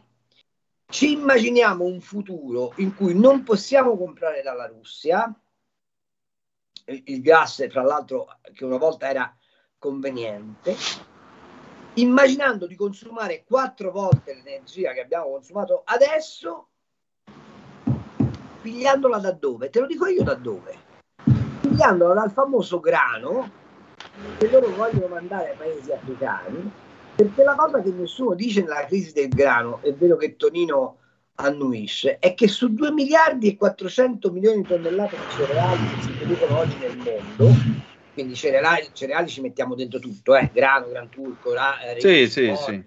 avena, un miliardo e 300 mila tonnellate, e 300 milioni di tonnellate, quindi più del 50%, sono utilizzate per la produzione di bioetanolo. Ecco. Ecco. Eh... La Commissione europea da una parte ti dice basta alle macchine tradizionali. Mi senti? Non mi senti? Sì, sì. No, eh, ci sono due telefonate, ah, Carlo. Arrivo, subito. Da una parte ti manda a piedi con le macchine elettriche, dall'altra vuole convertire l'agricoltura a produzione di energia e ti propone di mangiare le cavallette, la carne sintetica e, e, la, e la, bistecca di coccodrillo. Perché l'unica funzione che loro a, a, a, assegnano all'agricoltura è di produrre materia prima che non sia offensiva dell'ambiente ma serva alle politiche green. Voi lo capite che stiamo dentro una specie di Truman Show, cioè è una, è una follia assoluta. Certo che è Però una follia. abbiamo delle forze politiche in Italia che applaudono a queste scelte. Certo. E ti trovi con i Verdi al governo in Germania e ti trovi con Greta Thunberg che è manovrata chiaramente da alcune multinazionali che è diventato il nuovo profeta. Quando prima si scherzava sul Papa, ma perché succede questo? Perché non avendo tu più un'identità ideale dell'Europa, non avendo più un aggancio morale dell'economia. Evidentemente poi sei in balia delle prime profezie di, dei nostri Adamus ecologisti che spuntano. Esatto.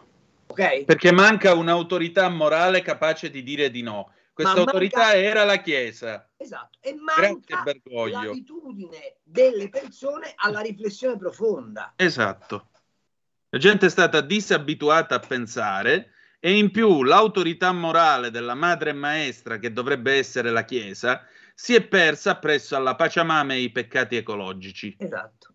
Quindi qui siamo una grande Ollus che dice non inquinate, vogliamoci bene, ma questa non è la sposa di Cristo, è un'altra cosa. È un'altra io, mi aspetto che prima o poi Greta Thunberg venga alzata agli onori dell'altare, perché... Cioè, eh, ci arriveremo, Carlo, ci arriveremo. Comunque, sentiamo queste due chiamate. Pronto chi è là? Pronto? Sì, pronto. Eh, chiamo Max e chiamo dal Veneto. Senti, Ciao. vorrei prima di iniziare a dire quello che voglio dire rispetto mm. al Parlamento europeo, alla decisione di ieri, volevo fare i complimenti a Carlo Cambi per una cosa che non c'entra con la politica o altre cose. Eh, mi pare che insieme a Marcello Masi e Rocco Toffa faceva una trasmissione su Rai 2 eh, nel 2019-2020, se non mi ricordo bene, a sabato mattina in cui parlavano di cucina, arte e cultura ed è stata la, secondo me la miglior trasmissione che ha fatto la RAI sul, del genere. E, ehm, Cos'era Italia che vai, no, Carlo? Poi... Scusa, no, si chiamava In viaggio con Marcello. In viaggio con Marcello, vi. Sì, in viaggio con Marcello, però io non ho finito. Grazie dei complimenti. no, gentile. ma non ho finito. Eh, questo pensiero mi è venuto il 6 giugno, il giorno che è morto eh, il grande Gianni Clerici, lo scriba del tennis. Ecco, io considero Carlo Cambi lo scriba della cucina. Volevo chiudere questa parentesi. Ehm, eh, volevo anche ricordare il grandissimo Gianni Clerici, che secondo me è uno dei migliori giornalisti che ci sia mai stato in Italia. Ehm, adesso però voglio to- tornare alle dolenti note ed è quello che è successo ieri al Parlamento europeo con la decisione, la stangata contro l'auto italiana. Ora, ieri non è stata una questione ambientale che è stata decisa, è stato un regalo gigantesco alla Cina che è l'unica che produce le batterie per, per le macchine elettriche, e la Cina non se l'è meritato questo regalo, perché la Cina eh, dal primo momento è stata vicina alla Russia e quindi doveva essere sanzionata eventualmente no? e non aiutata in questa maniera qua. E seconda cosa, la Cina non ha ancora risposto sulle cause del Covid. Mentre la guerra ha, fatto 50, 60 mila, 70 mila, non si sa bene, e il Covid ha fatto milioni di morti, e in Italia sono stati 166 mila morti, mi pare, una roba del genere, e, e più migliaia di vite di, di- di gente rovinata da sta cosa. Noi dovevamo chiedere i danni a sta gente, altro che premiarli con le batterie, perché adesso il primo giorno che invaderanno Taiwan, cosa facciamo? A parte che bisognerà fare le stesse cose fatte con la Russia, ma a quel punto siamo nelle loro mani per sempre. Sto qua, adesso non, non so più cosa Eh, dire. andiamo in piazza con i gessetti, hai ragione. Grazie. Prendiamo la seconda telefonata, Carlo, così poi rispondiamo in rapida successione. Grazie Max Dal Veneto. Seconda chiamata, pronto chi è là? Sono Gianni da Genova, un saluto a tutti. Ciao grande, Carlo, vai. che era- è stato anche uno dei fondatori di Linea Verde, che ho una trasmissione che velevo volentieri quando potevo, su- veramente fatta come Dio comanda. Io volevo dire questo. Allora, domenica, per dire che sono fuori Genova, cosa faccio? No- siccome non ho l'auto elettrica non posso andare a votare per il referendum? Ci vado a piedi, anche se sono un buon camminatore.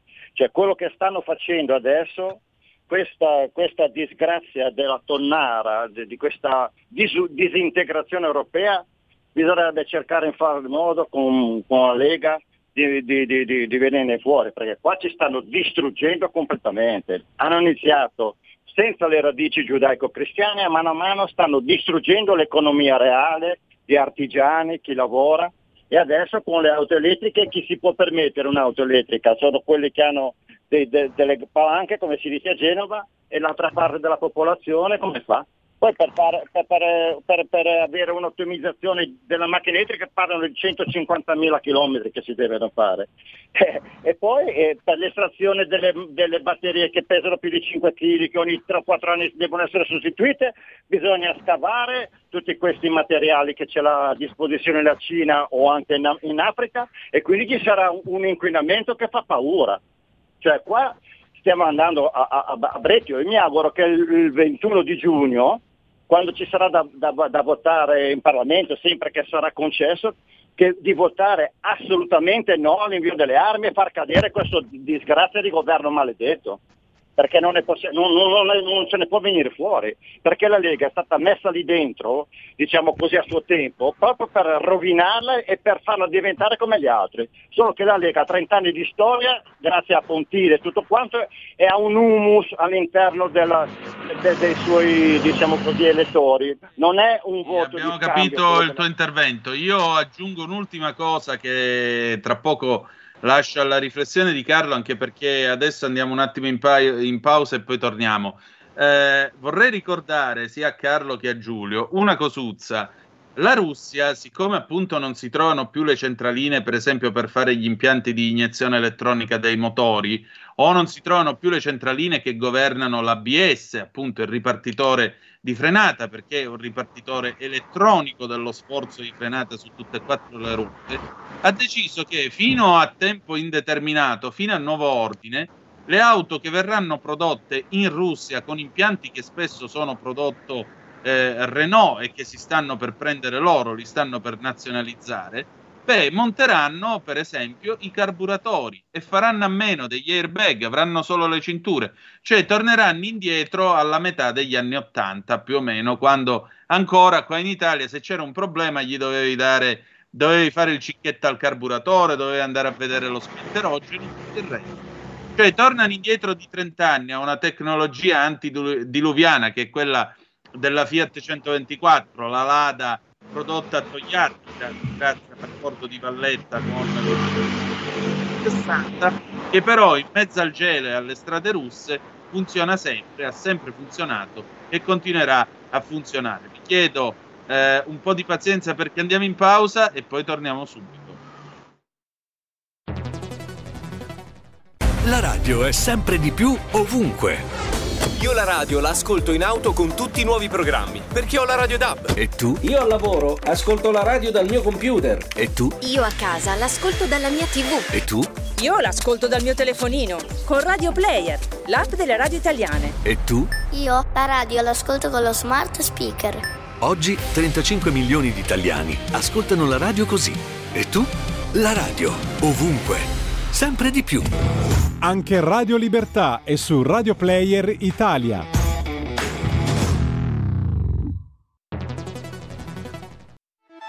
Stai ascoltando Radio Libertà, la tua voce libera, senza filtri né censure, la tua radio. Seconda parte dell'ufficio Cambi in compagnia di Carlo Cambi, Giulio Cainarca nella trasmissione Zoom di Antonino Danna. 02 66 20 35 29 per dire la vostra. Antonino, abbiamo ancora una chiamata se volete.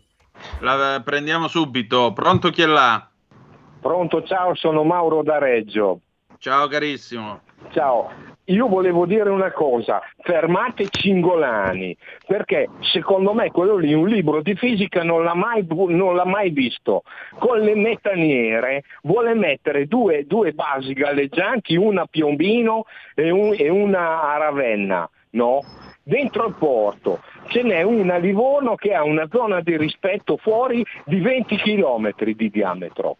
E cioè, praticamente con una metaniera, se succede qualche cosa perché usano l'acqua per, perché arriva a meno 161 gradi e 600 metri cubi di gas diventano un metro cubo liquido, no? se succede solo qualcosa, una metaniera ha una potenza esplosiva, eh, di, di energia esplosiva di 20 bombe atomiche di Hiroshima e oltretutto usando l'acqua per eh, rigassificare, mettendoci dentro del cloro per tenere pulita la salinità de, delle, delle, delle, serpentine e altri prodotti, devono, devono poi depurarla eh, perché altrimenti ci fa un sacco di alghe. Fermate Cingolani, anche perché poi oltretutto quando parte una metaniera da, da, diciamo dagli Stati Uniti non è che è fissato il prezzo, mentre sta, sta viaggiando viene fatta l'asta e chi paga di più se la accapara. Fermate Cingolani, se no ci fa esplodere l'Italia. Grazie. Allora, riassumendo in breve, Max dal Veneto diceva sostanzialmente questa lotta contro il motore endotermico che non ha assolutamente senso. Gianni da Genova si teneva più o meno su questo ritmo dicendo ci consegniamo mani e piedi alla Cina e Mauro da Reggio fermate Cingolani col tema delle metaniere che possono diventare delle vere e proprie bombe navali. Carlo e Giulio. Allora, vai Giulio, vai. No, io ho una super curiosità perché Carlo ha anche poteri divinatori, come abbiamo già appurato più volte. Quindi io ti domando, Carlo, chi c'è seduto a Palazzo Chigi nel maggio del 2023? Eh, bella domanda. Chi c'è seduto nel maggio 2023? Oh. Dopo, dopo, che noi abbiamo te forse votato, o comunque no, non è importante, quello non è importante, non è rilevante. Oh, qualcuno, qualcuno dell'FMI un Cottarelli, un tipo un Cottarelli. Cottarelli sì, potrebbe essere un Cottarelli. Se, se Draghi non ha voglia di, di, di continuare a stancarsi, ma cioè, sicuramente non uno dei nostri partiti, perché la, la faccenda sarà così. Ammet, ammesso in un concesso che non si voti prima, faranno votare e tant'è vero che non so se, se state vi siete accorti che dentro ogni partito del centrodestra c'è un partito trasversale che mira a distruggere la possibilità dell'alleanza. Ci avete fatto caso? In mm. tutti e tre i partiti eh sì, sì, è così, è così. strutturalmente lavora per evitare che ci sia la coalizione di centrodestra. E secondo me quelli sono quelli che sono lusingati da quel, da quel sovrapotere o dal, del, come direbbero quelli che parlano dal deep state italiano che esiste, che c'è, e, e per evitare che ci sia questa perché se non cambiano la legge elettorale e si presenta la coalizione centrodestra unita, le proiezioni dicono che vincono tutti i collegi uninominali. Mm. Ok? Metti che hai un buon risultato anche nel, nel, nella parte proporzionale, tu teoricamente sei in grado di andare in Parlamento e cambiare la Costituzione senza passare dal via. Tenete presente che i parlamentari sono diventati 400 alla Camera e 200 al Senato, il che significa che la maggioranza dei due terzi, se ci metti dentro 240 collegi uninominali che conquisti, l'hai praticamente nelle mani e se vuoi puoi decidere che fai la Repubblica presidenziale. ok? Certo. Basterebbe questa prospettiva a far dire al centrodestra tutti uniti, poi chi comanda, comanda, lo vedremo. Se questa prospettiva non, non scatta, vuol dire che c'è qualcuno che lavora nel campo diagramante dentro i partiti del centrodestra. Perché è soltanto ricorrere a una riforma istituzionale che ti metterà al riparo da un ricatto che sarà così concepito. Siccome non ce la fate a stare insieme, servirà un governo tecnico e ovviamente Mattarella sarà garante del governo tecnico e lì la scelta sarà ci mettiamo Draghi o ci mettiamo uno che è filiazione di Draghi e appartiene allo stesso milieu? Questa è la risposta che io ti do. Oppure arriviamo al punto di dire che siccome c'è l'emergenza guerra, l'emergenza Covid, l'emergenza economica, il PNRR va portato in fondo. Beh, eh, questa è, una- è un'altra domanda che ti vorrei fare, Carlo. Le elezioni le facciamo slittare a ottobre, ma poi a ottobre c'è da fare un'altra finanziaria e e allora dobbiamo votare nella primavera successiva. Se va bene, nel 2023 a Palazzo Chigi ti trovi uno, un tecnico che piace ai poteri forti. Se va male, ti trovi ancora Draghi perché non si vota prima della primavera del 2024, cioè si allunga di un anno. Chiaro, no, la cosa che ti volevo chiedere, Carlo, è relativa proprio al, al PNRR. Mm, La sua efficacia pratica, io credo che il cittadino comune non l'abbia percepita, non, non la vede, non la vede, non c'è. Però in termini, diciamo, di, obbli- di obbligo per la future- le future politiche economiche, in quello credo che invece abbia un senso, cioè come Allora- strumento per obbligare chi verrà dopo.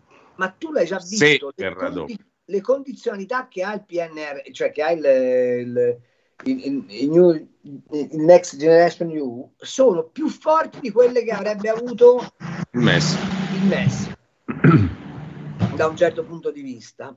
Siamo indietro su tutto perché mancano i decreti attuativi e nulla che continua a dire che la tabella di marcia è rispettata. Sapete meglio di me che una volta che tu hai fatto, per esempio, una legge delega, ok, l'hai, l'hai portata a casa, ma poi la devi implementare. Tutti i sindaci stanno dicendo che non sono in grado di gestire i lavori pubblici perché non hanno il personale.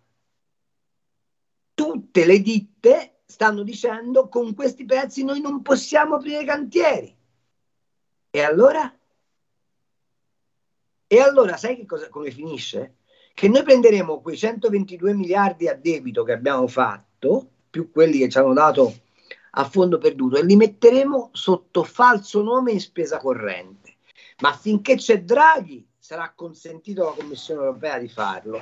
Appena Draghi dovesse abbandonare questa cosa o ci fosse un governo non gradito alla maggioranza Ursula, immediatamente il PNRR ci verrebbe revocato.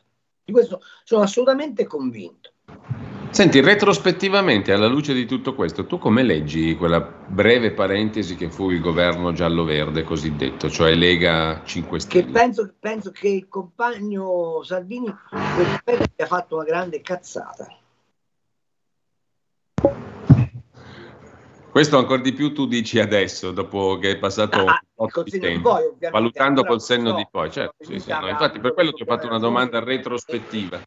ma in retrospettiva ti dico che ha fatto una gran cazzata perché ha consentito la nascita del governo giallorosso e poi del governo Draghi.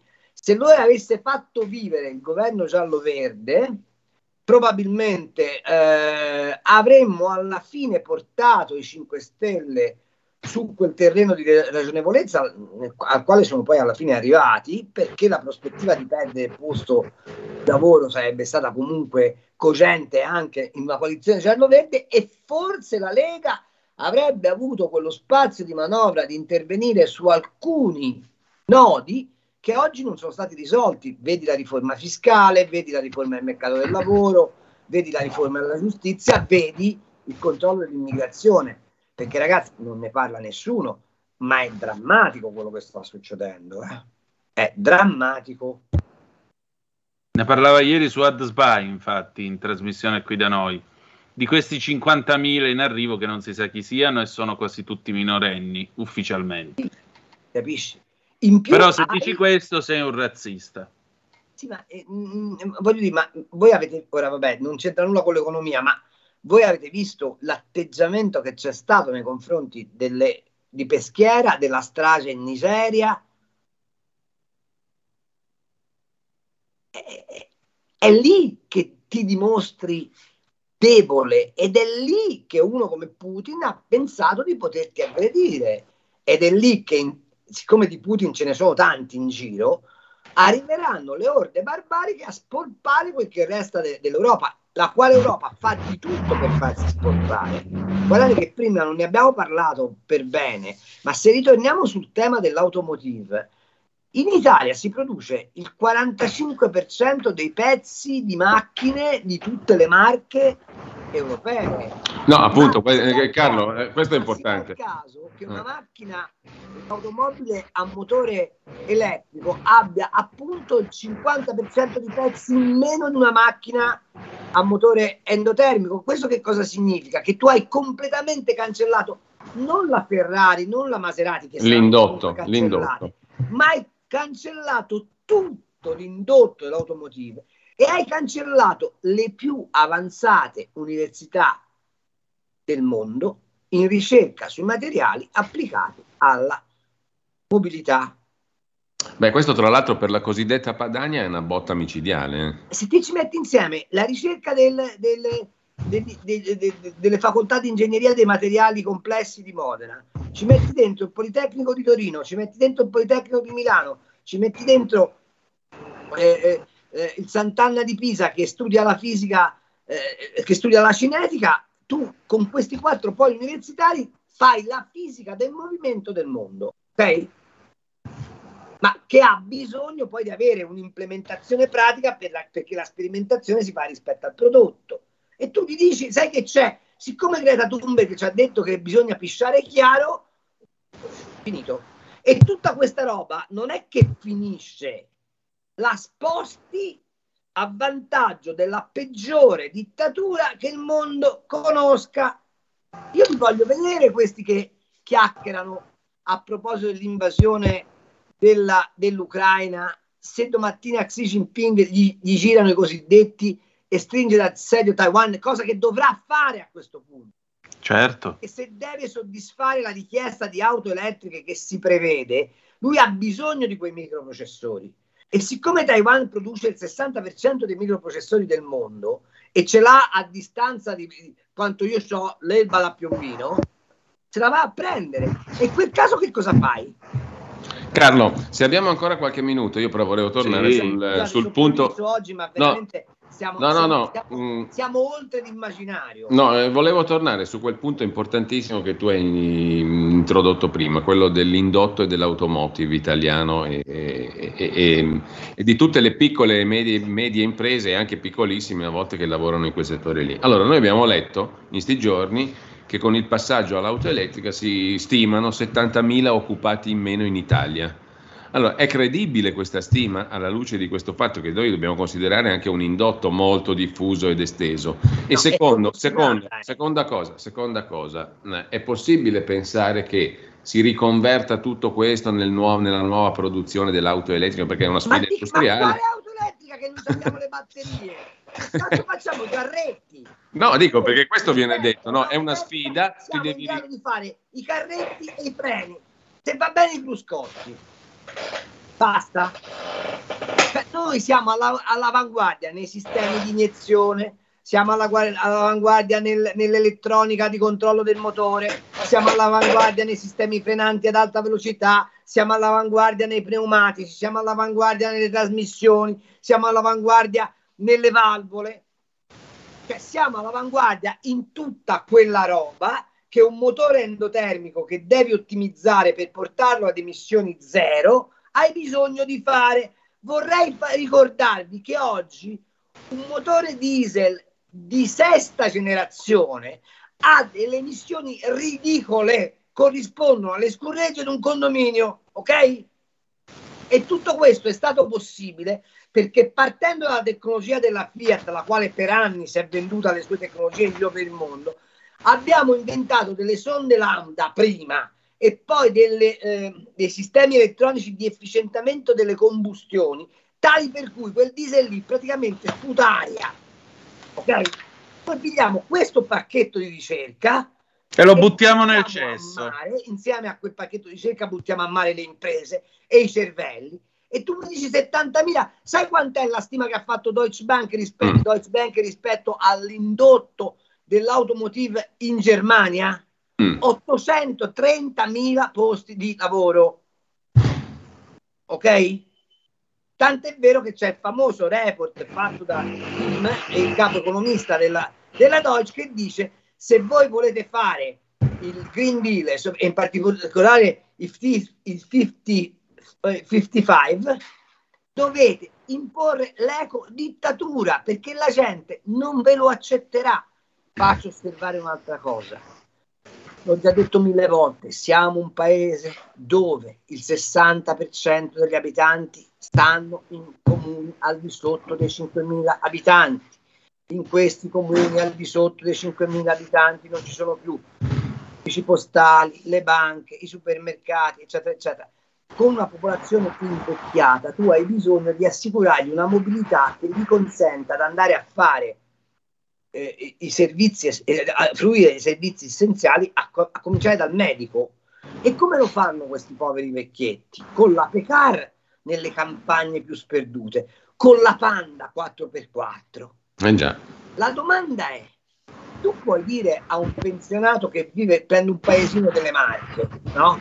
Che vive a, che te posso a Sant'Angelo sul Nera, tra l'altro terremotato, che deve andare a fare la spesa a, a 20 km, che c'ha la banca a 15 km, che c'ha il primo ufficio postale a 10 km, che c'ha probabilmente il dottore all'ASL a 20 km, il quale che cosa fa?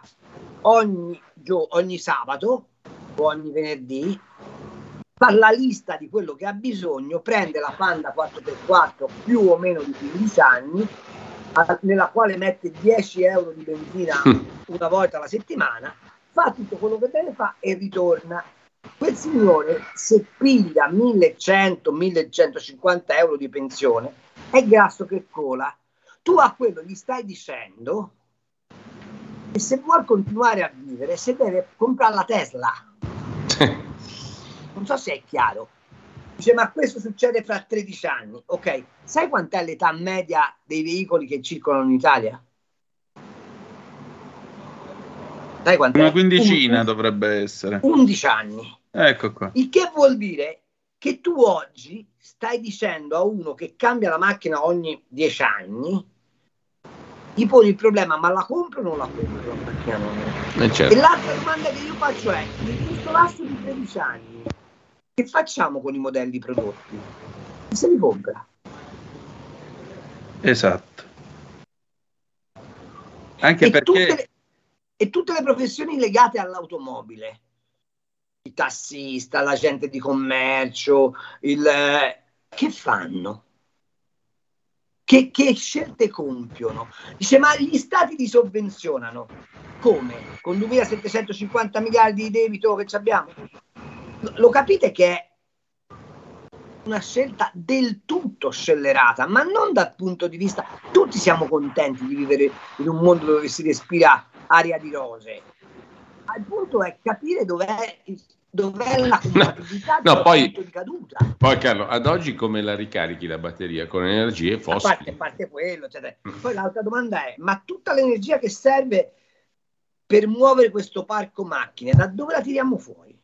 Dal sole, dalle onde e dal vento. Così ti E dalle rispondo. scoregge delle vacche che vogliono abbattere. Sì. Non dai bollitori nucleari, quelli no perché quelli fanno male alla salute. Guarda che il discorso che faceva il nostro amico di Reggio Emilia sulle, sui, sui... C'ha ragione. ha, ha un fondamento enorme. In caso della Toscana, peraltro, i due raggi di rispetto, se la metti a Piombino e ce l'hai a Livorno, praticamente si toccano. Cioè ti rimane un canale di navigazione che va più o meno da Baratti a San Vincenzo neanche, cioè a 4 miglia di mare. Che fai? Dov'hai? Altra domanda. Eh, una volta che abbiamo messo i, i, i, i rigassificatori e che la tassonomia europea andasse dietro alla opinione espressa sulle autovetture, e cioè che sono soltanto le rinnovabili ammesse come fonti energetiche, anche dei, dei rigassificatori che si ripagano in 20 anni, che ci facciamo? Te ne dico un'altra io, Carlo, i problemi per la sicurezza, perché Certo. ti basta un barchino esplosivo che punta addosso alla metaniera e tu hai costruito una bomba termobarica.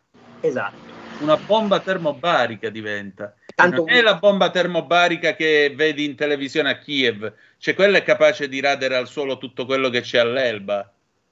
Sì, ma a- aggiungo, con un presidio delle frontiere d'acqua che ci è stato spiegato impossibile quando gli abbiamo detto facciamo i blocchi navali contro l'immigrazione clandestina, è vero no? Quante, Esatto. quante volte ci hanno risposto non è possibile perché i confini del mare non si possono controllare Eh già, e tu ci metti le bombe eh già. o, o ci mettiamo dei pattugliatori della, della Marina, della Marina Militare H24 365 giorni all'anno davanti? Cioè, non, non- capisco. Eh, l- l'avete sentita la storia del gas algerino? Sì, vero? Ve- ve Sì, sì, ricordate? Sì, Quanti, quanti dovevano essere? 9 miliardi di metri cubi? sì, Ce ne danno 3 in 3 anni. evviva. Eh, le alternative sono difficilmente costruibili in questi tempi. Eccola l'emergenza. L'emergenza riscaldamento quest'inverno sarà un'altra emergenza. Beh, guarda che Descalzi l'ha detto chiaramente, eh. Cioè, Mhm. ha fatto intervista al Corriere della Sera, se non ricordo Sì. male, due giorni fa, e ha detto o, o c'è il price cap attraverso il quale si riesce a mitigare il prezzo finale sulle persone, oppure in autunno preparatevi che ci saranno delle botte spaventose. Anche lì abbiamo fatto il miracolo di annunciare le sanzioni sul petrolio russo e il petrolio sta stabilmente da quanto? 10 giorni sopra i 124 dollari al barile. E, e oggi alla ben- la benzina alla pompa costa 2 euro e spicci. Come nel Però- 76. Però Descalzi ha anche parlato al Corriere oh, e proprio oggi, mancano, mi e ci sembra. mancano i 30, i 30 centesimi di accise Carlo. tolti, perché se ce li carichi sopra sono 2 euro e mezzo. Carlo Descalzi ha parlato oggi al Corriere della Sera di una partecipazione dell'ENI in una società americana per la fusione nucleare, Sì. sarebbe, che sarebbe la panacea di tutti i mali. che è uno studio italiano portato avanti a Pisa eh, ormai da molti anni rispetto al quale lo Stato italiano non ha cacciato finora una lira. Eh no, perché lo Stato italiano paga il reddito di cittadinanza anziché pagare uno studio strategico come questo. Perché purtroppo, visto che tu ci sei già stato, ma in pellegrinaggio a Matelica ci vado pure io tra un po', purtroppo quello che un signore di nome Enrico Mattei sapeva benissimo è che se lo Stato non ha una sua politica energetica è niente nel mondo. Certo. Enrico Mattei è morto per questo. Dai, o mi, o mi sbaglio? L'ho scritto che per cosa Eh. è morto, no? Eh. E, e, tra l'altro spero che la Rai me lo faccia fare, c'ho nella testa di fare un documentario perché quest'anno sono i 60 anni della, della morte e teoricamente tutti gli atti che riguardano Mattei dovrebbero essere desecretati dal segreto di Stato. Dovete sapere che fino adesso sono rimasti coperti dal segreto di Stato e non c'è un presidente del Consiglio che si sia degnato di, di desecretarli. Ok? Detto questo, il punto centrale qual è?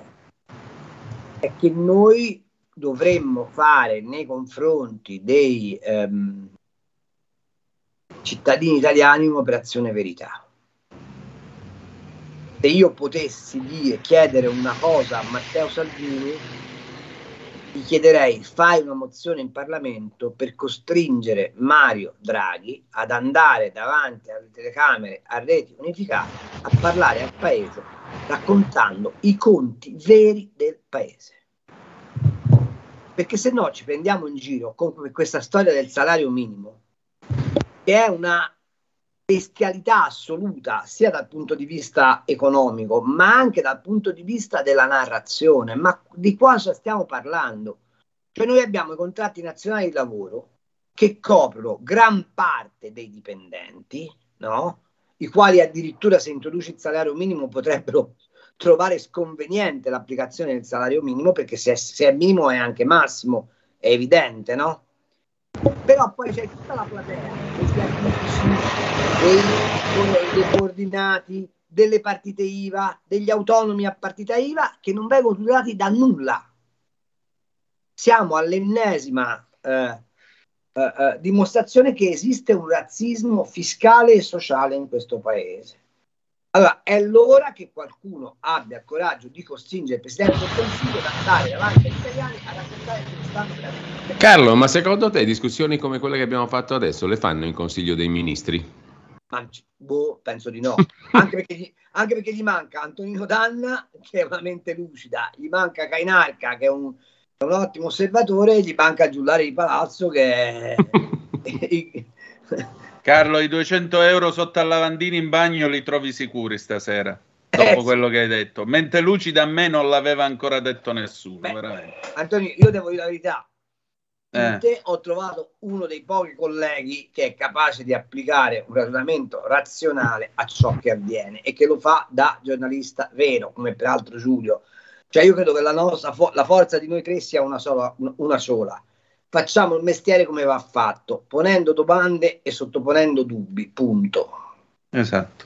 E io ti ringrazio di questa osservazione. a- a- a- all'amico che ha detto la Cina non ci ha ancora spiegato virus, io l'ho detto mille volte, lo ripeto, la prima grande sciagura di questo periodo che stiamo vivendo è la morte del perché. Non c'è più Eh sì. nessuno che chiede perché. È vero, che è la domanda più pericolosa che si possa Esatto. porre. Bella gente, purtroppo Big Ben ha detto stop, quindi io vi devo ringraziare, è stata veramente una bella puntata dell'ufficio cambi, spero sia piaciuta anche ai nostri ascoltatori. Noi ci diamo appuntamento domani con la maratona speciale appunto per il referendum, saremo in diretta dalle 18 e 05 trattabili sulle magiche, magiche, magiche onde di Radio Libertà. Ci salutiamo con una bella canzone d'amore di Michael Bolton. How am I supposed to live without you? Come farò a vivere senza di te, Carlo? 1983, fino a, Grande- fino a giovedì ma lei prossimo. è Perché sempre nei miei pensieri.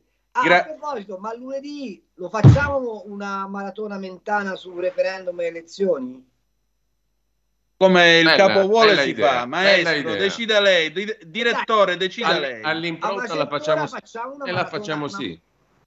una- una- la maratona Cainarca. Cainardi. Cainardi, esatto. Ciao ragazzi, buona serata. Grazie, Grazie a tutti Grazie Antonino, e- saluto a tutti. Grazie, ci ritroviamo allora domani sera e ricordate che malgrado tutto, the best is yet to come, il meglio deve ancora venire. Vi hanno parlato Giulio Cainarca, Carlo Cambi e il sottoscritto. Buonasera. Avete ascoltato Ufficio Cambi.